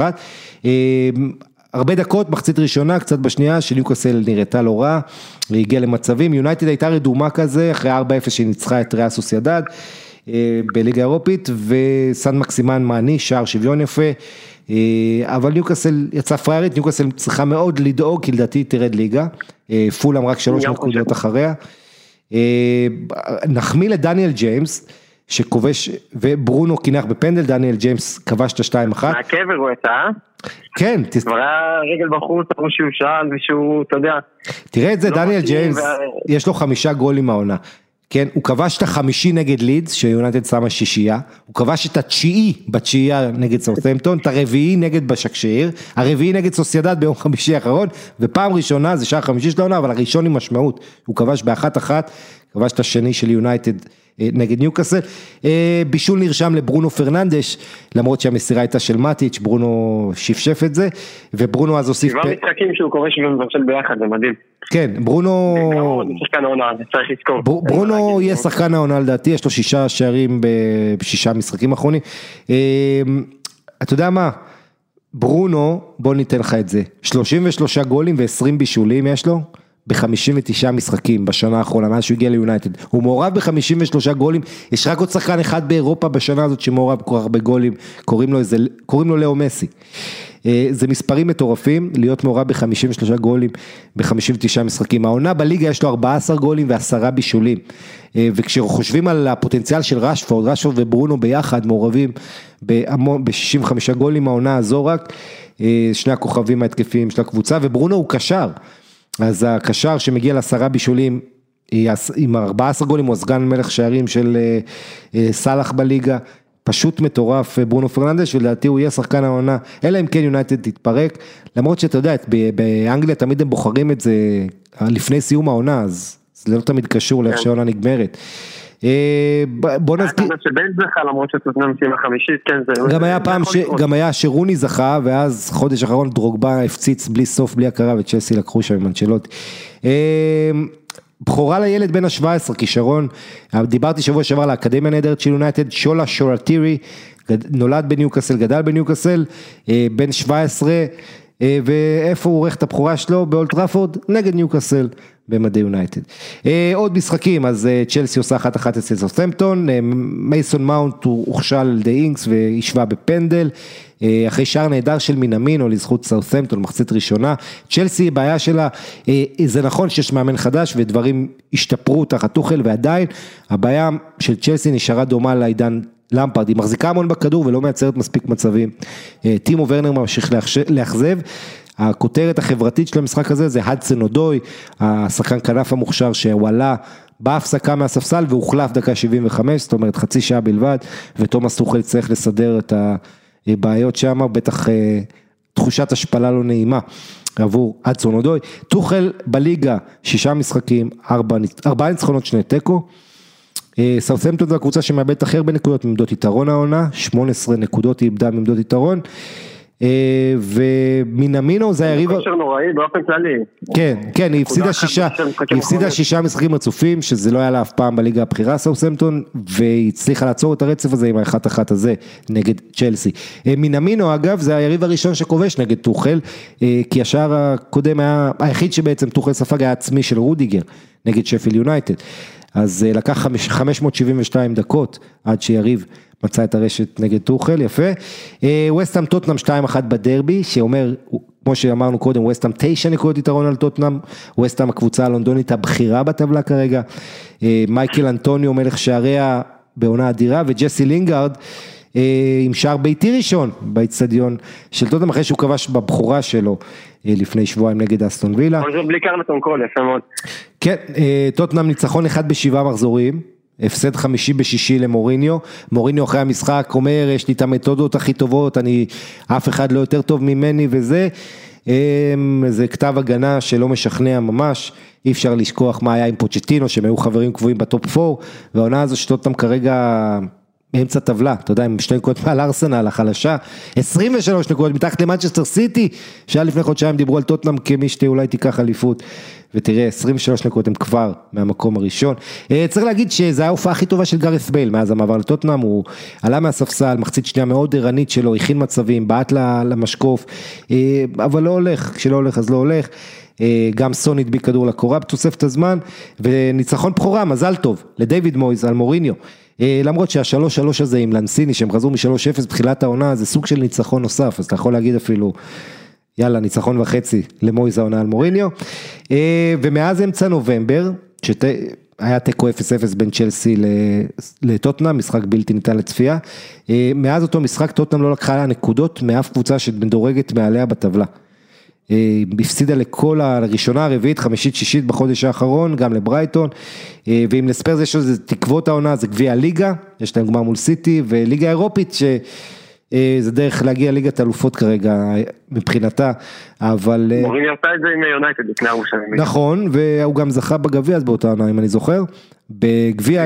כן, עם לינגארד, עם הגול של לינגארד. כן, גביע הליגה זה מפעל שצריך להזכיר, טוטנאם מועדון שעם כל הבלגן שנים האחרונות והצלחות, תארים יש להם, תואר אחד במאה ה-21, 2008 גביע הליגה עם חואנדה ראמוס. כן, שהם פירקו את הארסנל 5-1 בחצי גמר וצ'לסי בגמר. כן, אבל זה התואר היחיד שלהם, גביע הליגה בזה, אז אתה יודע, אם הוא יביא תואר כזה זה גם משהו. יאללה בוא נעבור לסריה, אנחנו נעשה מהר את שאר הליגות, בחצי שעה ככה, אז תחזיקו חזק. לפני שאני מדבר על הסריה, ניתן לכם את עשרת הספורטאים עם הכי הרבה עוקבים באינסטגרם. מקום ראשון, אתם לא צריכים לנחש, אתם יודעים, זה קריסטיאנו רונלדו, 264 מיליון עוקבים באינסטגרם. אחריו ליאון מסי, עם 185 מיליון, הרבה הרבה אחריו. אחריו נאמר 146 מיליון, פער רציני. אחרי זה שחקן קריקט שלא שמעתם עליו, ויראט קוהלי, עם קרוב ל-100 מיליון, שמקדים את לברון ג'יימס עם 80 מיליון. שימו לב, השחקן קריקט הזה ולברון זה השניים היחידים בעשירייה שהם לא כדורגלנים או כדורגלנים לשעבר. אחרי זה יש לכם את דיוויד בקאם, עם 66 מיליון רונלדיניו, עם מעל 50 מיליון אמבפה, זלאטן וחאמס רודריגס, שכולם קצת מתחת ל-50 מיליון. אז שמונה מעשרה הם כדורגלנים, מהספורטאים הכי נעקבים באינסטגרם. מילאן, אינטר, 0-3, לוקאקו, קודם כל איש המשחק לוקאקו, דיברתי על זה כבר קודם, אז אני רק אזכיר, טבלת הכובשים באיטליה מדהימה, קודם כל אתן לכם את צמרת הטבלה, כאשר יובה צריכה לשחק היום, להשלים את משחקה נגד קרוטונה, נאחל מזל טוב לחברנו היקר אביעד למקה, שנקווה שיקבל מתנה מהקבוצה שלו. יובה היום נגד קרוטונה האחרונה בטבלה, היא מתנצח יובה, היא תקפוץ שלושה מקומות, מהמקום השישי לשלישי, תעבור את רומא, אטלנטה ולציו, ואם היא תנצח יובה תהיה ארבע נקודות ממילאן, עם משחק פחות, ליובה יש משחק להשלים עם נפולי, כך שזה יכול להיות אפילו רק נקודה ממילאן, מי שבמקום הראשון זו אינטר, עם ארבע נקודות יותר ממילאן, עשר, סליחה, 11 יותר מיובה, אבל כמו שאמרנו זה 11 ש... יכולים להפוך לחמש, אם יובה מנצחת את שני המשחקים שלה. לוקאקו עוקף את קריסטיאנו רונלדו בטבלת הכובשים עד למשחק של יובה הערב, 17 שערים ללוקאקו, 16 לרונלדו, 14 לזלטן, לצ'ירו אימובילה וללואיס מוריאל, ומקום שישי לאוטרו עם 13 שערים. תראו איזה מרוץ אדיר לתואר הקאפו קנוניירה בעונה הזו. אז לא רק לוקאקו מלך השערים, לאוטרו עם 13, זה ה... בוא נגיד אם אתם מחפשים את הכובש השני בכל קבוצה, אין אף קבוצה שיש לה מישהו שכבש אפילו עד ארבעה שערים פחות מלאוטרו, כן? תשעה שערים לכובש שני אחרי לאוטרו, זה מה שיש בליגה הזו, אז אינטר מפציצה, יש לה התקפה מדהימה שכבשה 57 שערים ב-22 מחזורים, זה... בעשור האחרון היו רק ארבע קבוצות באזור הזה, פעם אחת יובי עשתה את זה, העונה שעברה אטלנטה ולציו ב-17-18, אותה עונה שהסתיימה בשברון לב של לציו, התקפה נהדרת, דיברו הרבה על זלטן לוקקו ובסוף לאוטרו היה זה שהגיע, נגח את השער הראשון, כבש גם את השני, דיברו הרבה על חכימי ותאו, הקרב הזה בין שני שחקני הקו הנהדרים, שחכימי עשה עבודה טובה, חטף לא מעט, ככה בקרב הזה, הוא יעדר, הוא ספג צהוב ויעדר מחזור הבא. מילאן, אז אמרנו, היו לה תלונות על ה... זמן של המשחק הזה, יומיים וחצי אחרי משחק באירופה, פיולי מקבל ביקורות גם על ההרכב שהוא העלה באירופה. אני אזכיר לכם שבנאסר, אולי הקשר, לא אגיד הכי חשוב, כי כסי מאוד חשוב, אבל בנאסר מאוד חשוב, הוא נפצע בליגה האירופית, טונאלי שיחק במקומו והרגישו את זה, הוא לא אותה רמה עדיין. זלטן איברהימוביץ' עם עשרה גולים בדרבים של מילאנו, אבל הפעם הוא לא כבש בניגוד לצמד שכבש בסיבוב הראשון. מי שכיכב זה סמיר אנדנוביץ', שוער שכבר הספידו אותו רבים, שוער של אינטר, שחקן אגדי במועדון, מעל, הוא שבוע שעבר הגיע ל-500 הופעות בסריה אנדנוביץ', רק הזר השני שמגיע לזה, אחרי אחד זנטי, גם היה באינטר כמובן, אגדת מועדון וחבר הנהלה. בסך הכל בוא נראה, יש פסטיבל סן רמו, זה פסטיבל שירים ידוע באיטליה, וזלטן אמור לשיר שם, איזה דואט עם סינישה מיכאלוביץ', המאמן של בולוניה, נראה איך זה ילך עכשיו אחרי הפסד בדרבי. אגב, מזל טוב למיכאלוביץ', המאמן והבלם העבר האגדי, שחגג 52 בסוף השבוע הזה. כן, אז הערב יהיו ומול קרוטון, טוב, תכף נגיע לזה. אגב, ניצחון... כמו שאמרנו, אינטר מנצחת חמישה משישה דרבים אחרונים בליגה, והיה לה עוד אחד בגביע. מה עוד מעניין? פעם אחרונה שהיה דרבי מילנזי ששתי הקבוצות האלה מקומות ראשון ושני, זה היה באפריל 2011, אז מילן ניצחה דווקא. זה 3-0 למילן. בדיוק, יפה, מילן ניצחה 3-0. זה היה תמונת מראה, זה המשחק שנתן להם, העלו את הפער לחמש, ואז הם בסוף לקחו את האליפות. נכון, נכון, וזה בדיוק עבר עשור מאז. וצריך להגיד שתי הקבוצות של העיר מילאנו לא היה להם כל כך הרבה נקודות ביחד מאז תחילת שנות החמישים אבל כמו שאמרנו מה שבאמת חשוב מילאן עם ארבעה הפסדים ב-2021 למילאן שניים יותר מכל 2020 אתה יודע ליברפול אגב הפסידה ב-2021 יותר ממה שהפסידה גם ב-2020-2019 ביחד בליגה.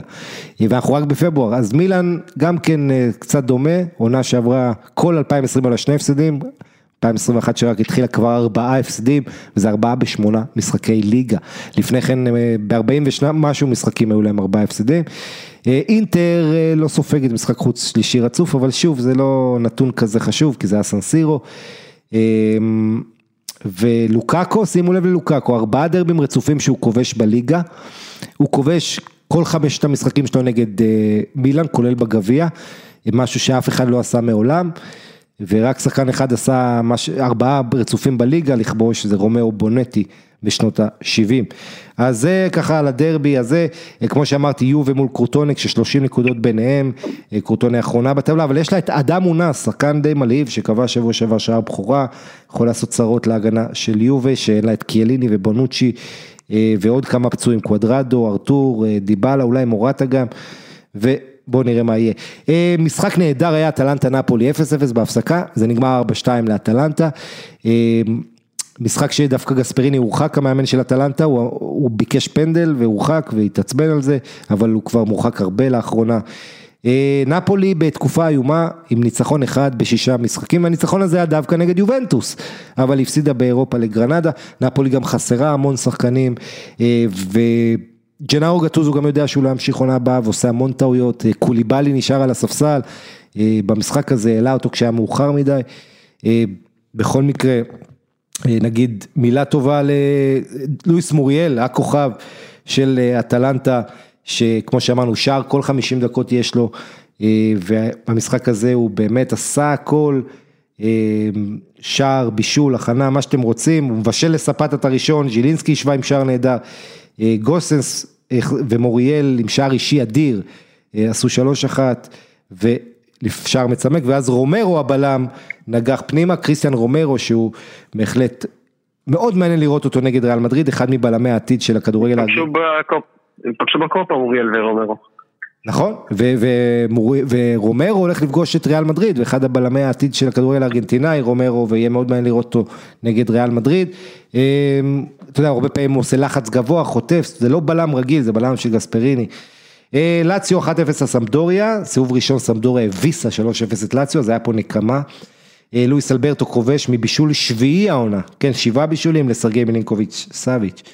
אה, לאציו בעיקר התאוששה מהפסד לאינטר, היא עדיין מגיעה למשחק עם בארן מינכן בתקופה נהדרת, עם שישה ניצחונות בשבעה מחזורים. מה עוד היה לנו בליגה האיטלקית במחזור הזה? היה לנו את אה, רומא שעושה רק 0-0 מול עשרה שחקנים של בנבנטו, מאכזב את רומא, היה לה הזדמנות פה לתקוע יתד במקום השלישי, וקמיל גליק, הבלם אקס מונקו, הורחק דקה 57 לבנבנטו, זה לא עזר, רומא ממשיכה שם הסאגה בין המאמן פונסקה לאדין ג'קו, אה, שעולה מהספסל פה ולא מצליח לעזור לרומא לנצח, אה, רומא ניצחה את ברגה בחוץ 2-0, ניצחון גדול בליגה האירופית, אבל בנבנטו עצרה אותה. אה, פונסקה אומר, אין אצלי שחקנים פותחים, כולם ברוטציה, נה נה נה. אה, פארמה מסתבכת בתחתית, אה, דוורסה, מאמן שחזר כבר בדרך הביתה, 2-2 מודינזה. ססוולו, אחת אחת בדרבי עם בולוניה, גנוע אלאס ורונה, גם תיקו 2-2, הרבה תיקואים במשחקים האלה, וקליירי שלא מנצחת 16 מחזורים רצופים, מפסידה 1-0 בבית לטורינו, וכרגע יורדות די נראה סגור שם הסיפור, קרוטונה, אה, קליירי ופרמה. אתה איתי אה, רמות עלה?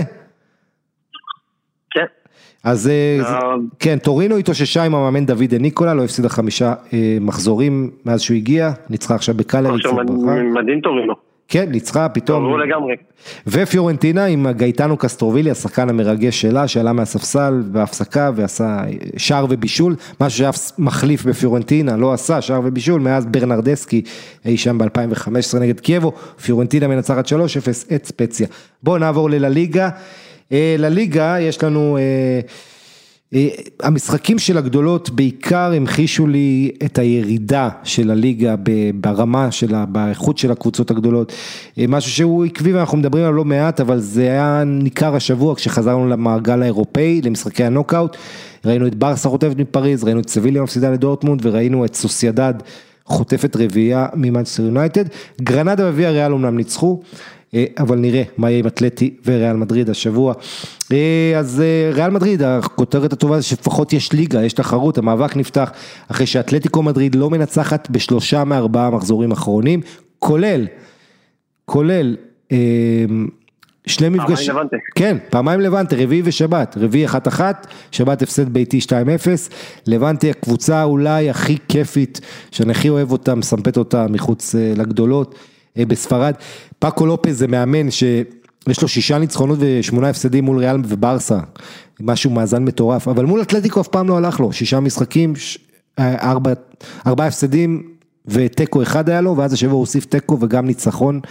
ניצחון אגב ראשון אי פעם של לבנטה בחוץ על אתלטיקו בליגה, היה לה אחד בגביע ב-2006, אבל שים לב מה קורה להגנה של סימאונה, אתלטיקו סופגת שבעה מחזורים רצופים, זה משהו שלא קרה לאובלק בקריירה, אה, הוא ספג לפני שנתיים אובלק, חמישה בליגה, שניים בגביע, היה לו איזה רצף של שבעה, אבל עכשיו זה שבעה משחקי ליגה. צ'ולו סימאונה, עשור במועדון, לא קרה לו מעולם שבעה משחקים רצופים לספוג. פעם אחרונה שאתלטיקו ספגה תשעה משחקים רצופים, זה היה סוף עידן גרגוריו מנסנו ב-2011, ואז בדיוק סימאונה הגיע. ו- וזה לא רק המספרים היבשים האלה, אה, אתלטיקו אומנם אימה, ונכון השוער, הקרדנס, השוער המחליף שקיבל צ'אנס בלבנט היה טוב מאוד, אה, אבל לואי סוארז, אתה יודע, היה נהדר, כולם דיברו עליו, קבע שבעה שערים בארבעה משחקים, פתאום סוארז לא כובש שלושה משחקים רצופים. אה, ז'ואאו פליקס, גם כן לא כל הרבה עניינים, וגם קוריאה לא טוב, ואחת הסיבות זה שאתלטיקו מדריד היא הקבוצה שמובילה לא רק את טבלת לליגה, גם את טבלת נדבקי הקורונה. 16 שחקנים בקבוצה הזו נדבקו, גם המאמן סימאון נדבק. אה, וזה לא תירוץ, אבל צריך לזכור, יש להם גם בעיה של פציעות אחרות, ויש להם בעיה של מושעים, כן, טריפר, ובסופו של דבר המצב בקבוצה, צריך להזכיר, מה זה אומר ששחקן עם קורונה? זה אומר שעכשיו הוא לא יכול להתאמן עם הקבוצה, הוא נמצא בבידוד שבוע, שבועיים, לפעמים יותר בבית, אחרי זה הוא חוזר, אתה רוצה להכניס אותו לקצב, הוא יכול להיפצע לך, הוא צריך לחזור, ל, ל, אתה יודע, לדבר, להיות בתקשורת, להיות על אותו דף עם השחקנים האחרים, יש פה הרבה בעיות. שצריך להזכיר אותם, ואתלטיקו מדריד סובלת מהם, זה הפסד בית ראשון של אתלטיקו, דווקא ללבנטה, מאז דצמבר 2019, שהפסידה לברצלונה, לאו מסי הגדול, גם זה היה ניצחון דחוק וקשה אז. ובעצם הפסידה בשנה האחרונה אתלטיקו שני משחקים, שניהם מול ריאל מדריד, אחד בפברואר, אחד לפני חודשיים, שניהם היו בחוץ, אז הפסד אומנם מפתיע, הפסד שני העונה לאתלטיקו, אבל עדיין גורלה בידיה, ובוא נראה, יש לה עכשיו ויה ריאל בחוץ ואז ריאל מדריד בבית, משחקים מאוד חשובים, ובכלל החודש הקרוב של אתלטיקו גורלי, עם לא מעט משחקים קשים ויריבות שיאתגרו אותה. כן. מי בין השלושה תמשיך הכי רחוק באירופה, כי ברצלונה כנראה תודח עכשיו. ברצלונה תודח, סביליה, לא, סביליה עדיין לא בחוץ, למרות שהיא בעמדה מאוד קשה, היא עדיין יכולה לעשות בדורטמונד זה, אז בוא נראה מה יהיה שם, למרות שהיא אנדרדוג. אתלטיקו, אני חושב, זה גם כן 50-50, אני לא יודע, הייתי הולך עם צ'לסי. לשבועיים היית אומר לי של 70-30. לא, לא, לא, לא, לא, אני חושב שצ'לסי, אני מהרגע הראשון חשבתי שצ'לסי תעבור אותם, אבל בוא נראה. וריאל מדריד אני כן... ברצלונה כאילו יכולה לקנוס בפער, אם ריאל ואתלטיקו יעברו ואולי אפילו סביליה, זה יכול להקל מאוד על ברצלונה. כן, ריאל מדריד, אם היה סרחיו רמוס, הייתי הולך עליהם, בלי סרחיו רמוס זה באמת 50-50 עם אטלנטה. אז כן, ובואו נדבר על ריאל מדריד שמנצחת 1-0 בחוץ את ריאל ויאדוליד, צריך להגיד, זה לא, זה לא הצגה מרשימה בשום מובן, כמו כל משחק שריאל מנצחת כמעט בשנה וחצי האחרונות. נכון, וזה במיוחד, כי גם בן זמה לא היה, בגלל הפציעה, מריאנו פתח כחלוץ, והיו רק 13 שחקנים מהסגל הקבוצה הראשונה, עוד שישה שחקנים שזידן הביא מהקסטיליה, מהאקדמיה, ושניים מהם גם הוא העלה שם בחילוף כפול, כולל הוגו דורו החמוד. אבל זה לא זה, לא זה, קזמירו נוגח איזה שער מכדור חופשי של טוני קרוס מרים. ונכון, רק שלוש נקודות פיגור מאתלטיקו, ונכון, זה קצב צביר, נקוד, צבירת נקודות דומה לזה שהיה לריאל בעונה שעברה, ועוד שבועיים הדרבי בוונדה, אז נראה מה יהיה, אבל זה שכזה הכובש השני של ריאל מדריד אומר הכל. ו... שימו לב אם אתם מחפשים... לא מקבלים כלום מהכנפיים ריאל. לא מקבלים כלום, וכל החבר'ה האלה, אסנסיו זה היחיד שמדי פעם עוד מראה פוטנציאל. עדן עזר בגבס, אתה יודע שזידן ב-560 יום שלו בקדנציה הזאת בריאל, לא היה לו פעם אחת ההרכב האידיאלי, כל הזמן או מישהו פצוע או הרבה פצועים. אז עכשיו גם בלי קרבחל ובלי רמוס ובלי בן זמה ובלי עזר ובלי כמה באמת תותחים. קשה מאוד, דווקא שלישיית הקישור הוותיקה והטובה בסדר, בכושר, כולם כשירים.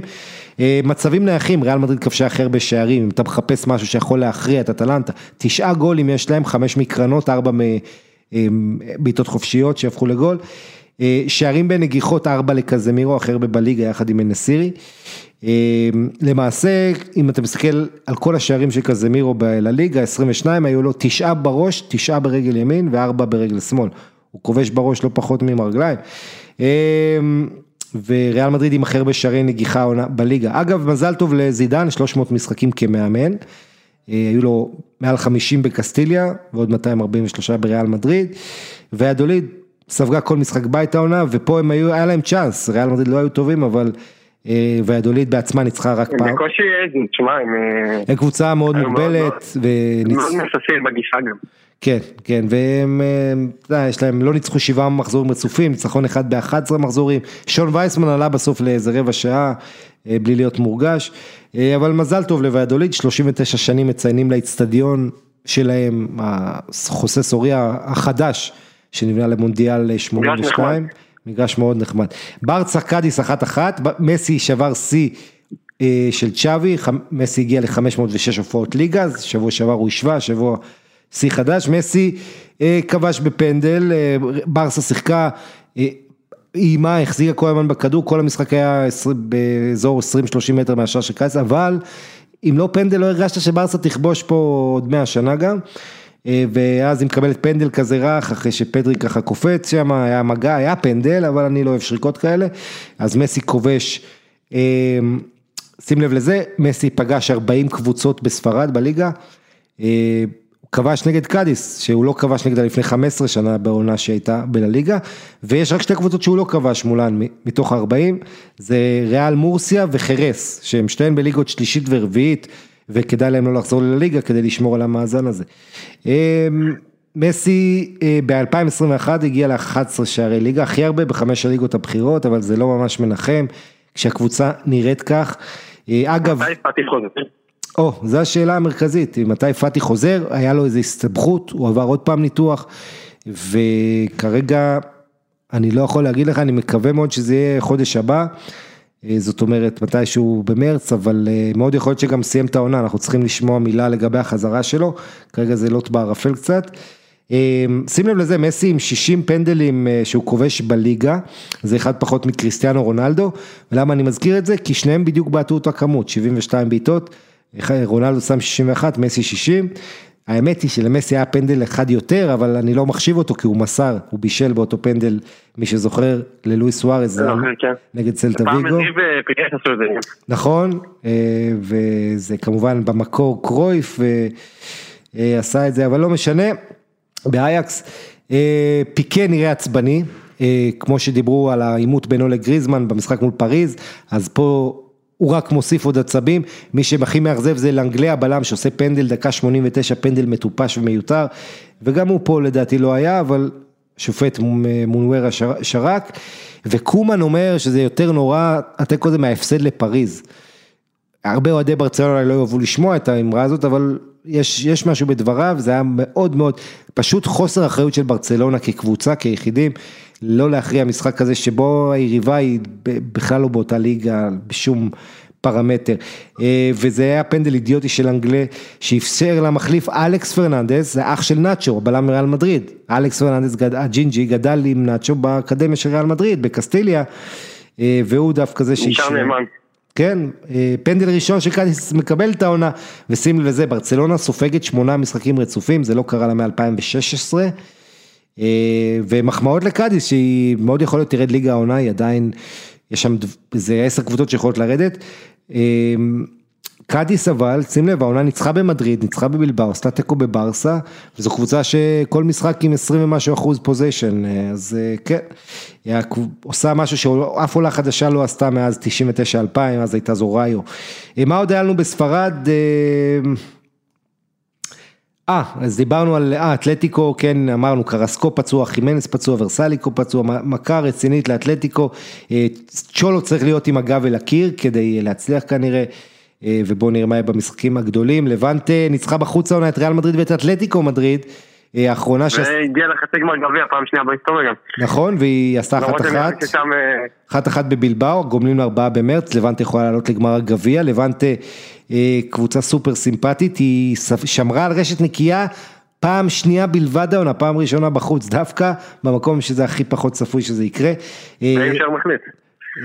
כן, בדיוק, אתה יודע מי הקבוצה, אגב, לבנטה החליפה כמעט אה, שמונה שחקני הרכב מיום רביעי, זאת אומרת, גם היא איבדה מאוד את הסגל שלה ועושה עבודה נהדרת.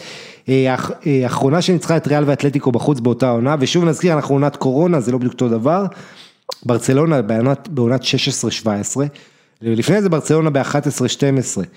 ולפני זה סביליה 0809, זה לא קורה הרבה, לבנטה עשה עונה מדהימה עם הניצחונות האלה על ריאל ואתלטיקו בחוץ, גם ברסה בקושי ניצחה אותה בקמפנו 1-0. אמ, מה עוד? ריאל סוסיידד 4-0 על אלאבס עם שלושער היסטורי של אלכסנדר איסק השוודי ועוד שער של פורטו, אלכסנדר איסק עושה שני דברים היסטוריים במשחק הזה. דבר אחד הוא כובש אה, שישה מחזורים רצופים, משווה שיא אגדי של ג'ון אולדריג' אקס ליברפול ונבחרת אירלנד, ג'ון אולדריג' אה, שעשה את זה גם בעונת 89-90, לכבוש שישה מחזורים רצופים במדי ריאל סוסיידד, גם אה, קובצ'ביץ' שעשה את זה בתחילת המילניום הזה, אבל הוא פרס את ששת המחזורים האלה על גבי שתי עונות, בכל מקרה עיסק נכנס לרשימה מכובדת, אה, ודבר שני, עיסק כובש שלושה, שלושה ראשון שלו בלליגה, הוא לא כבש שלושה מאז מרץ 2019, אז הוא שיחק בווילם טווה בהולנד. עיסק נהיה, אם אתה משחק פנטזי, נהיה השחקן, אה, בתקופה האחרונה הגיע ל-12 שערי ליגה, הוא הכובש הבכיר, זה לא רק כובש הבכיר, עונה שעברה אף שחקן בקבוצה לא כבש יותר מ-11, העונה עיסק, שעונה שעברה היו לו תשעה שערי ליגה, אז העונה כבר יש לו 12, עובר את אודריוסולה, את אוהר סבל, סליחה, ככובש הבכיר. של ריאל סוסיידד, ושלושה בדרבי בסקי, כן, זה היה סוסיידד על הווסט, בכל זאת לא היה לנו מאז שמאו קודרו, ההוא, מי שזוכר אותו, מכבי וכל זה. מכבי תל אביב. כן, גם מכבי תל אביב, המאו קודרו האחרון. הבן שלו בבלבאו, לא? נכון, רנן קודרו, כן, רנן קודרו, כן, אבל מאו קודרו 1995 כבש שלושה בדרבי בסקי, ומאז לא ראינו את זה עד עכשיו. אגב, שוודי האחרון שכובש שלושה בלליגה עד איזק, צריך לחזור 72 שנים אחורה. עוד תוצאות בספרד, בלבאו וויה ריאל אחת אחת, נציין את ג'רארד מורנו, שכבש העונה. תיקו 13 יש לוויה ריאל. כן, ויה ריאל מלכת התיקו האירופית הבלתי מעוררת, 13 תוצאות תיקו ב-24 מחזורים. הקבוצה הזו הפסידה פחות מהגדולות, אבל היא פשוט עושה המון תיקו, היא הקבוצה של אמרי. ג'רד מורנו כבש ב-12 משחקים העונה, הכי הרבה כמו מסי, בליגה הספרדית. הוא כבש שער ראשון במשחקים חמש פעמים כמו עיסק, רק נסירי יותר במובן הזה. ותגיד מזל טוב לחטאפה. אתה יודע למה מזל טוב? הם איימו למסגר, למסגרת אחרי 390 דקות, ארבעה וחצי משחקים. לבנטה איימה למסגרת, אז נפרגן להם, זה לא עזר, הם הפסידו לבטיס 1-0, אבל זה גם משהו, אגב, חטאפה עונה שעברה העונה הכי טובה שלה בשלב הזה אי פעם, העונה זו העונה הכי גרועה שלה אי פעם, כן. בורחה איגלסיה הכניע אותה בפנדל, הפנדה כבש בפנדל לבטיס שהולכת וממשיכה בדרכה הטובה. ווסקה מפתיעה את גרנדה, אחרי שגרנדה התעיפה באירופה, ניצחה את נפולי, אז אואסקה האחרונה בטבלה, מפתיעה 3-2 על גרנדה, ווולנסיה 2-0 על סלטה ויגו המאכזבת. אלצ'ה 1-0 על איבר, זה התוצאות בספרד, נעבור לבונדסליגה, בבונדסליגה פרנקפורט ביירן מינכן 2-1, ביירן מינכן הכותרת בגרמניה היא ש...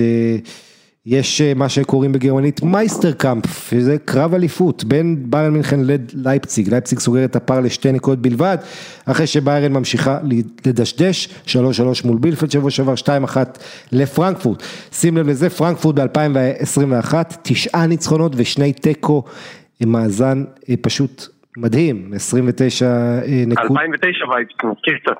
כן, אבל 29 נקודות מ-33 אפשריות, אגב פרנקפורט ווולסבורג הפסידו שני משחקים העונה בליגה ב-22 מחזורים, זה פחות ממה ששתי המוליכות שהפסידו שלוש כל אחת, ביירן ולייפציג, אבל אתה יודע אנחנו סופרים שלוש נקודות לניצחון, אז יותר חשוב לנצח מלא להפסיד.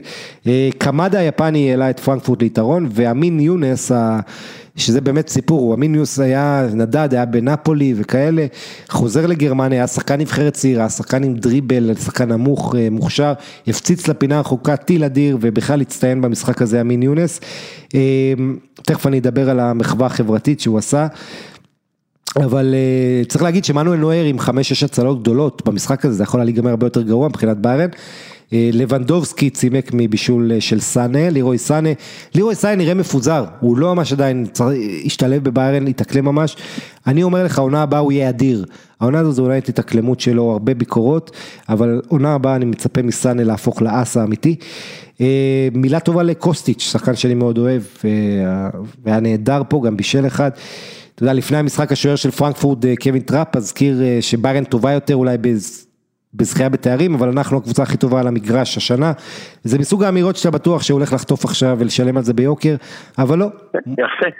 לא, מול, מול ביירן זה לא קורה. אנדרס סילבה לא שיחק, נכון? בדיוק, אנדרס סילבה היה פצוע בגב, לא שיחק, מלך השערים, 18 גולים, כושר נפלא, בלעדיו פרנקפורט ניצחה את זה, הקבוצה הגרמנית הכי טובה של, התנה, של השנה, טימדר שטונדט, קבוצת השעה, כמו שקוראים להם, SGE או SGE זה הראשי תיבות של פרנקפורט, קבוצה עם הרבה היסטוריה, שאף פעם בכל תולדותיה לא היה לה שני הפסדים בלבד בשלב הזה של העונה, אז הרבה קרדיט למאמן אדי הוטר, עם השם הבלתי אנושי הזה. פרנקפורט היה לה ניצחון אחד בלבד ב-19 משחקי ליגה האחרונים נגד ביירן מינכן, זה היה 5-1 בנובמבר 2019, יום אחרי אותו משחק. את הגביע ב-2018 הם לקחו להם יפה מאוד. נכון, זה היה בעצם המשחק שקובץ' אחריו עבר לביירן מינכן. והסגירת מעגל הגיעה השנה אחרי זה ב-2019 בנובמבר, 5-1 לפרנקפורט, יום אחרי זה קובץ' לא מאמן יותר את ביירן מינכן, מגיע אנזי פליק והשאר היסטוריה. קובץ' אגב היום עושה חיים במונקו, תכף נגיד עליו כמה מילים נהדרות, מקבל היום מחמאות, עשה שחמט לפוצ'טינו, שם, אבל ביירן, צריך להגיד, בלי תומאס מולר, בלי פבר, שניהם עם קורונה, בלי טוליסו, פצוע לתקופה, בלי גנברי, שנראה מה יהיה עם בעיית השרירים שלו. אה, גם בלי דייגו קוסטה, מתחילים לראות את הבעייתיות, אה, צ'ופו מוטינג אה, הראה שהוא לא ברמה לביירן מינכן, לצד לבנדובסקי, עדיף כבר לפתוח עם מוסיאלה הצעיר, למרות שפיזית הוא עדיין חסר קצת. אנזי פליק היה מאוד מתוסכל בסיום ההפסד הזה, הוא ציין את מצב. הוא, הוא גם מתלונן על השופט במשחק והוא גם מתלונן על הדשא. הוא אמר איינטראכט בכושר נהדר, אבל יש להם מה להשתפר בכל מה שקשור למצב הדשא. אה, קצת אה, מרירות משהו. תירוצים, אה, כן, נכון, נכון, ודווקא לא, לא מתאים לו, אבל אתה רואה אפילו זה מגיע אליו, סט שישי לאנזי פליק, יש לו שישה תארים גם, כמאמן ביירן. אגב, היה שם ספק פנדלים בשני הצדדים במשחק הזה. ביירן מינכן, אה, נגיד משהו אחד, משהו אחד, קודם כל לבנדובסקי 26 גולים ב-22 מחזורים, גול גול 67 דקות. אה, קרל-היינץ רומניגה, אה, אתה יודע, עשה איזה כותרת לא טובה, שהוא דיבר על שיתוף פעולה של ביירן מינכן עם קטאר ואמר שהם מדינה מתפתחת, צריך לתת להם עוד זמן, זה תרבות אחרת, כל התירוצים האלה שלא ככה שמים באור טוב את אה, ביירן מינכן. ורומינגה גם מדבר על החוסר העקביות של הקבוצה במשחקים האחרונים, שכאילו היא, היא לא באמת משחקת, רק מחכה שהכדור יגיע לאזור המסוכן ולנסות לכבוש. אבל אין מספיק משחק מסודר, אז אה, גם את זה אומר רומיניגה שצריך להגיד, בסוף העונה אנחנו נראה את אוליבר קאן נכנס לנעליו, אה, ובסוף העונה, העונה הבאה, אני לא זוכר, אני חושב שזה, לא, זה קצת אחרי, כן, אבל זה ייקח קצת זמן, אבל זה יקרה, אוליבר קאן שיחליף את רומיניגה אה, רשמית. אה, משהו חברתי הבטחתי לך, שחקנים של פרנקפורט לפני המשחק יזכרו פיגוע גזעני שהיה לפני שנה בהנאו. אה, בגרמניה והכינו חולצות אה, לזכר הנספים, כולל חולצה של אמין יונס שרץ אחרי השער שלו והניף חולצה של אחד הקורבנות, פתיח סרקוגלו, שנרצח באותו פיגוע, אז יפה אה, על המחווה הזאת. הרטה 0, לייפציג 3, מה שיפה, לייפציג לא רק סוגר את הפער מביירן לשתי נקודות, שני, שני השחקנים שעשו טעויות נוראיות מול ליברפול, שזה סביצר ונורדי מוקילה, שניהם היו גיבורים עם שערים גדולים. גול ענק של סביצר, וואו. כן. גול המחזור לדעתי באירופה. לא יודע, אני חושב שהגול של ארלינג הולנד הוא גול המחזור, אה, אבל אה, בסדר, סביצר מ-32 מטר סובב את הכדור לחיבורים של יארשטיין, של הרטה, שרק צילם, ואתה יודע, זה הטעה אותו, הוא חשב שזה ילך לצד שני בכלל, איך שהכדור יצא מהרגל, בעיטת ג'וניניו כזה. ונורדי מוקילה ניצל טעות איומה של גנדוזי, שאנחנו לא כל כך מתגעגעים אליו, אה, ולקינוח אה, סביצר הוסיף בישול מקרן הגביה ווילי אורבן נגח לרשת 3-0 חלק, שים לב לזה לייפסיג בחוץ מול ארטה ברלין, אלה התוצאות שלה בליגה הבכירה, 3-0, 4-2, 4-1, 6-2, 3-0, תמיד היא מביסה שם. ארטה בכללי בכושר רע מאוד. ארטה בכושר מזעזע, לא ניצחה שמונה מחזורים רצופים, מאוד יכול להיות שהקבוצה הזו שיושקעו בה המון כספים בשביל שהיא תגיע לאירופה, בכלל תרד ליגה בסוף העונה, אה, מיינץ בכושר יותר טוב, סוגרת סגרה עליה בעצם. מיינץ וזה עשר נקודות דעתי במשחקים האחרונים. נכון. ממש לצאת מהתחתית. כן, כן, היא לא, היא עדיין בתחתית, אבל בואו בוא נעשה את זה. אה, הטבלה בגרמניה, ביירן מינכן 49, לייפציג 47, וולפסבורג 42, פרנקפורט 42, לברקוזן 37, דורטמונד 36, דורטמונד 6 נקודות מהמקומות שמובילים לליגת האלופות, הפסידה אגב 8 פעמים, וולפסבורג ופרנקפורט הפסידו רק פעמיים העונה. אמ, אה, כן, אחרי זה האמצע של הטבלה, ובתחתית אה, מיינדס 17, את שאלקה אני לא סופר, מיינדס מקום 17, 17 נקודות, בילפלד 18, הרתה 18, קלן גם בסיפור עם 21, אה, זהו, אוקסבורג וברמן אני חושב שהם בסדר, הם לא ירדו לדעתי, אבל נראה. אה, אז כן, אז פתאום נהיה מעניין מאוד בתחתית. סמי חדיר עלה בהרכב של הרטה, בהפסד הזה ללייפציג, פעם ראשונה שלו בהרכב קבוצה מאז נובמבר 2019 במדי יובה נגד אטלנטה, אז הוא פתח בברגמו פעם אחרונה. אמ, שער, אה, מה, מה רציתי עוד? אמ, צריך להגיד שלייפציג תארח את ביירן מינכן בשלושה באפריל, כך שגורלה בידיה כרגע. מאוד מעניין, והבן, אה, ובהרטה ברלין, הבן של המאמן, פל דרדאי, קוראים לו מרטון, פתח בהרכב.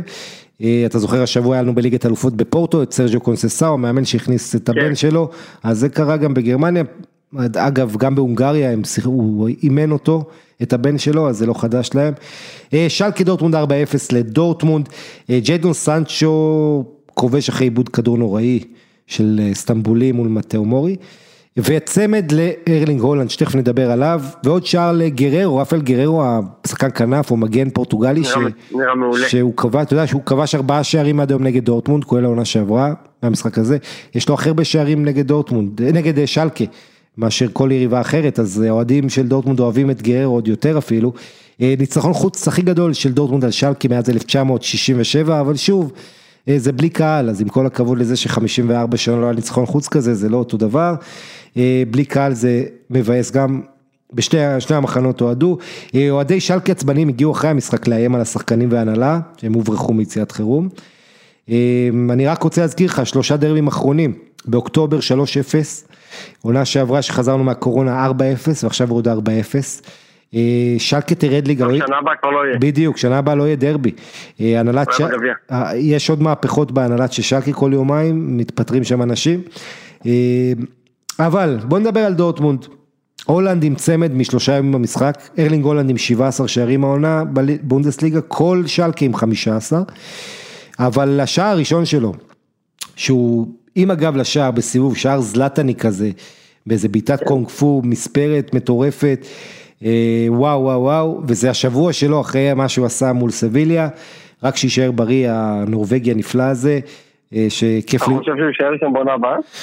אני לא חושב, אני חושב שיגיע, ל... השאלה לאן הוא יגיע, ברצלונה צריכה אותו, אין לה כסף, ריאל מדריד צריכה אותו, יותר הגיוני אבל ללכת אליהם בפה, יכול להיות שיישאר עוד עונה, אבל כן, בוא נראה, כי סנצ'ו גם אמור לעזוב, אז אני חושב ששניהם ביחד זה יותר מדי, אם הם עוזבים צריך לבנות את הקבוצה מחדש, להביא את... מצד שני הם... אם הם לא יעלו לליגת האלופות יכול להיות שהם יצטרכו למכור יותר אז...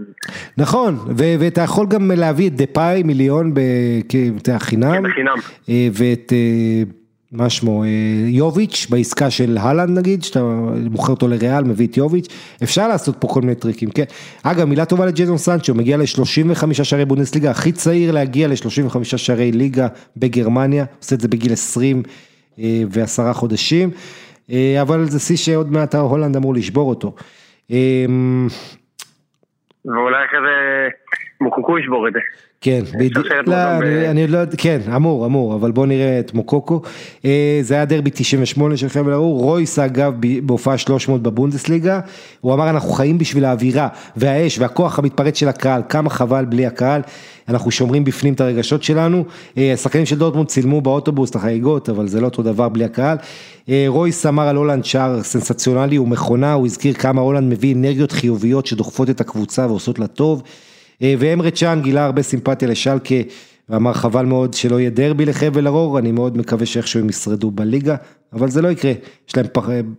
כמות חד ספרתית של נקודות לשלקה, כשכבר שני שליש עונה כמעט מאחורינו, שלקה צריך להגיד גם חוסר מזל, הרבה פציעות במשחק הזה, שני פצועים כולל השוער פרמן, שהוחלף בלנגר, שוער שערך משחק ליגה שלישי שלו בלבד. וגם לא היה להם מזל עם כדור שהלך לקורה, עוד 90 יום נשאר לשלקה בבונדסליגה. גלדבך, הזכרנו בהתחלה את מרקו רוזה והצהרות שלו, אז גלדבך מפסידה למיינדס בבית 2-1, כל הדיבורים בשבוע האחרון על העזיבה של רוזה לדורטמונד, בעצם משחק ראשון אחרי שידוע על העזיבה שלו.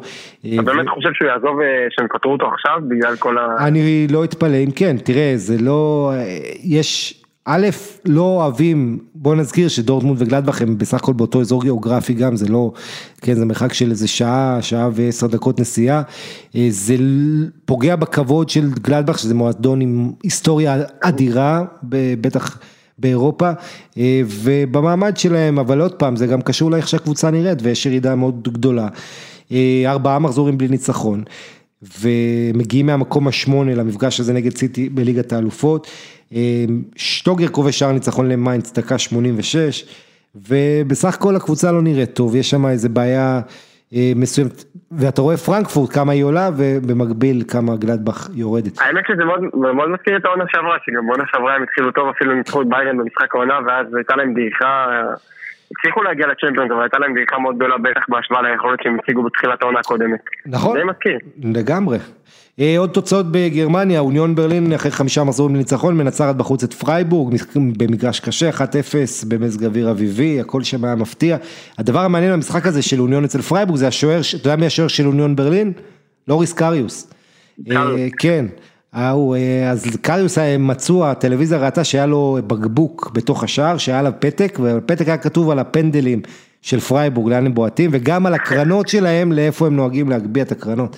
זה מעניין. יפה. אגב, הוא שוער פנדלים אדיר בבונדסליגה, קריוס, רק אה, עשרה משבעה עשרה פנדלים נגדו נכנסו. אה, קלן מפסידה מהשחקן החם של שטוטגרט, קלאיידז'יץ'. אה, נהיה איזה שחקן זה נוגח כמו אנטנה. ומונס דבור, נסיים עם מונס דבור שכובש שער רביעי תוך שבוע, כבש נגד אורטמונד, כבש צמד נגד מולדה בליגה האירופית.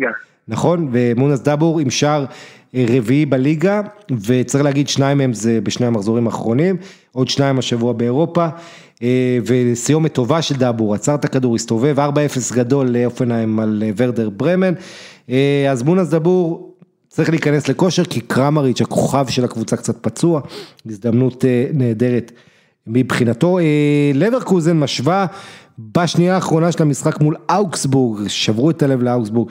שער שוויון של טפסובה, שער בכורה שלו, בשער יותר דרמטי לא יכול להיות, אה, ודמרה גריי, שבא מלסטר, אה, עשה שינוי במשחק מהספסל, גם בישל את השער השוויון, אבל תוצאה מאכזבת ללברקוזן, אה, ו... וזהו, וולפסבורג ביום שישי ניצחה 3-0 את בילפלד. ליגה צרפתית ונסיים, אה, בצרפת קמפיין לחץ מאוד גדול בתקשורת על אה, קיליאן אמבפה, להאריך חוזה. אה, בפריז חשש שהוא יברח אחרי שנאמר כבר התחייב שהוא רוצה להישאר. מתי מסתיים החוזה שלו? בעונה הבאה? 2022, כן. אז נראה מה יהיה, אמבפה עצמו, אם אני קולט את רחשי ליבו, הוא מאוד רוצה לעבור לריאל, אבל זה צריך להתאפשר כלכלית ומקצועית, אז בואו בוא נראה מה יהיה. אה, מונקו מנצחת בפארק דה פרנס, 2-0 את פריז, שים לב לזה, פריז אה, מסורתית מול מונקו, זו הקבוצה שהכי מתקשה מולה בבית, היא ניצחה אותה רק ארבע פעמים באיזה 14 אה, מפגשי בית, 15 בעצם, מונקו קבוצה בית נואר, אומרים בצרפתית בית נואר, כן, כבשה שחורה, אז מונקו היא הכבשה השחורה של פריז במובן הזה, עושה עליה דאבל העונה הזאת, משהו שאף קבוצה לא עשתה דאבל בצרפת על פריז מאז 2011-2012, בדיוק העונה הראשונה בעידן הקטרי, כן, בבעלות הזאת של QSI ואל חלאיפי. שים לב לזה, 2-0 של מונקו על פריז, אז אז נכון, פריז עם שישה הפסדי ליגה העונה, זה הכי הרבה שהיה לה מאז עונת 2010-2011 לפני העידן הקטרי, אז היו לה שמונה הפסדים. אבל יש פה שילוב של מצד אחד הבעיות של פריז, ראינו את פריז, מה היא עשתה השבוע לברצלונה. אבל מונקו, מונקו הקבוצה הלוהטת בצרפת, תשעה ניצחונות ושני תיקו ב-11 מחזורים, כמו פרנקפורט. אה, בגרמניה, מאזן דומה, ניקו קובץ' הצליח להרים קבוצה אדירה עם הצעירים הנפלאים האלה, את שוואמני, איזה שחקן זה, אתה, אתה ראית? כן, הביא אותו מבורדו, כן, כן, האמת כתבתי על השנה שעברה שהגיע מבורדו, הוא קשר אחורי אמיתי. כן, ו... ו... אז, אז אה, ככה, בואו ככה אני אתן לכם את זה, ההרכב הממוצע של מונקו, הגיל הממוצע סליחה הוא מתחת ל-25 ו... ויש שם כמה צעירים, בלם אקסל דיסאסי שקיבל צ'אנס ושיתק את אמבפה, באמצע צ'ואמני הזה ופופנה, שני חבר'ה צעירים שיחקו את הקישור האמצעי, חבר'ה בני 21 ופופנה בן, מה? בן 22, כן, אז חבר'ה צעירים ששיתקו באמצע את פריז ומקדימה את, היה להם את דיופ שעשה עבודה נהדרת ו... יש שם איזון, אתה יודע, יש את החבר'ה הוותיקים המנוסים, בן ידר ופולנד, ואם זה מריפן בהגנה, אה, והחבר'ה הצעירים, מיקס נהדר, סגל מאוד אה, עמוק, אתה יודע, אתה מעלה מהספסל שחקנים איכותיים, גולובין ו... וסידיבה ועוד ועוד, כמובן פברגס אפילו לא שותף, יובטיץ', אה, אז, אז מאוד מעניין, אני רוצה להתעכב שנייה על מריפאן, זה הבלם הצ'יליאני הזה שכובש אתמול את ה-2-0. וזה שער חמישי שלו העונה כבלם, בן 26, זה שחקן שהיה בהולנד ואיזה תקופה, ושם ראיתי אותו כובש הרבה, ואז הוא הגיע לאלווס, ובאלווס, אתה יודע, תשים את מרדונה באלווס, הוא לא ייראה כמו שחקן, כי זו קבוצה של אנטי כדורגל. אבל הם עם הסקאוטינג הנהדר זיהו את הפוטנציאל שלו עם הנוכחות ובעיקר במצבים הנייחים. ו- ומריפאן היה אדיר התקפית והגנתית. אז הוא ודיופ כובשים ב-2-0 אה, של מונקו. שים לב לזה, רק מנצ'סטר סיטי כובשת יותר ממונקו ב-2021, 29 סיטי, 26 מונקו. אמ, ומונקו, כמו שאנחנו אומרים, עושה דאבל ועוצרת את האקס, קיליאן אמבפה, שלפני חמש שנים, קבע שער בכורה בליגה הצרפתית במדי מונקו. אה, ומאז שהוא עבר לפריז ב-2018, כבש שבעה גולים בשבעה מפגשים נגד אה, מונקו, הלך לו נגדה טוב, רק נגד דיז'ון הוא כבש יותר, והפעם אמבפה נעצר, אה, ופריז, צריך להגיד, גם פוצ'טינו, אני לא אתפלא, זה מאוד מזכיר את העונה שאנצ'לוט הגיע באמצע העונה ואיבד אליפות למונפליה עם פריז סן ג'רמן, גם פה פוצ'טינו לא מכיר עדיין כל כך את הליגה, הוא... בוא נגיד את האמת, הוא הגיע בשביל להתמקד בליגת אלופות גם, במפגש עם ברצלונה, ככה שאני לא הכי הופתעתי מהירידת מתח, החילופים שלו הוא הגיב באיחור וראטי עלה מהספסל במקום אנדר אריה, אנדר אריה איבד כדור לגול שם, אה, לגול של מריפן. דווקא נגד ברצלונה הוא היה טוב, זה, זה אולי ממחיש נכון. אה, הכי טוב את ההבדל. בריכוז וברצון ובדרייב ל... אבל העניין הוא, העניין, עם, העניין הוא שפוצ'טינו היה צריך להגיב בהפסקה, הוא חיכה, ואז הוא ספג את השני, ואז הוא רק הכניס את רפיניה במקום מדריס הגה ואת וראטי במקום אנדררה, אה, ואחרי זה גם חילופים שלו עזרו הרבה עם דרקסלר במקום איקרדי, אה, ודנילו פררה במקום אה, פרדס, אז תשמע, ליגה צרפתית מדהימה, מה אני אגיד לך, 58 נקודות לליל. 55 לליון, 54 פריז, 52 מונקו. אה, ושום דבר לא ודאי, אבל תסתכל כמה משמעותי פתיחת העונה של פריז, שלא היה להם זמן לנוח אחרי גמר ליגת האלופות, התחילו עם שני הפסדים, אמרו אה לא נורא יהיה בסדר, היום כמה הם היו שמחים להחזיר לעצמם את אותם משחקים ראשונים שהם הפסידו. ומתחת יש לך את אה, לאנס באמת, שמות אה, מפתיעים שאף אחד לא חשב בכלל שיתקרבו לאזור הזה. לגמרי. גם גם מאוד מעניין את השנה. כן, ועולה חדשה כמו לוריאן, שמשחקת נהדר לאחרונה ולוקחת נקודות מהגדולות, כולל ניצחון על פריז. אה, ליגה מרתקת, עם הרבה סיפורים, גם נאנט עם דומינק שהלך, ואז קרמבוארה שהגיע. אה, אה, כן, יש גם יותר שערים העונה בליגה הצרפתית מבליגה הספרדית, יש שם איזה שיפור התקפי. מה עוד רציתי? כן, ליל המוליכה עם ניצחון חוץ שביעי רצוף, 4-1 גדול על אוריאן, אותה לוריאן שהפתיע מאוד לאחרונה. ומילה טובה לז'וזף פונטה בן ה-37, הבלם הפורטוגלי עם שער. ומצטיין המשחק. זה מזכיר לי שבפינה של הפורטוגלי לא הספקתי לשאול אותך, לנבחרת פורטוגל יש הכל, חוץ מבלם שני ליד יד. יכול להיות שפונטה באמת יהיה ביורו. כן. כבר פתח ביורו הקודם. אה, נכון. אה, אה, יש את פפה ואת דומינגוס דוארטה ודיוגו לייטה, כן. אתה יודע, פונטה עם הניסיון שלו. כן, יש לך גם את ברונו אלבש בין המאתיים, שהוא בפארמה, אבל לא, תראה, יש לך רובן דיה שהזכרת אותו.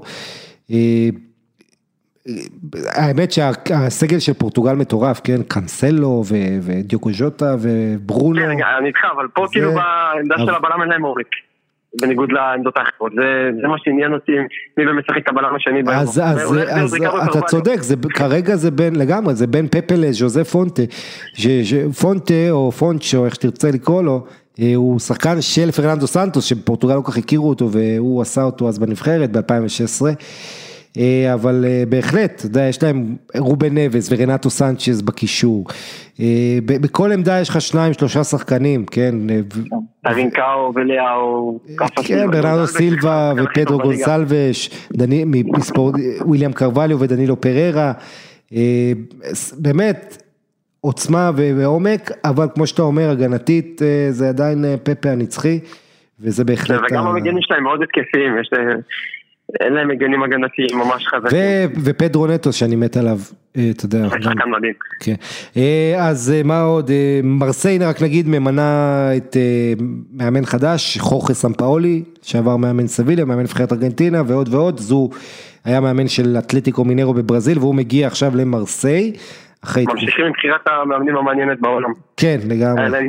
וילס בואץ'. כן, לגמרי. ו... ומה עוד, כן, זהו, אני חושב הגענו לסיום, צריך להגיד, היו לנו באירופה עוד דברים מעניינים, גם בהולנד שם עם זהבי ו, ו, ודסה. צמד ראשון אחרי חמש שנים. נכון, והיה לנו אחלה אחלה מחזור באירופה גם בעוד ליגות, אבל אנחנו מסכמים פה את הליגות הגדולות, אז עד כאן להפעם. מוטלי רפלד, תודה רבה לך שהיית איתי. תודה רבה שהזמנת אותי, תמיד כיף לי להגיע. תענוג איתך, תודה רבה מאזינים יקרים, תודה רבה לפורטוגליס על החסות, עד כאן לוינטל בכל יום שני, נהיה פה גם בשבוע הבא, ביי ביי.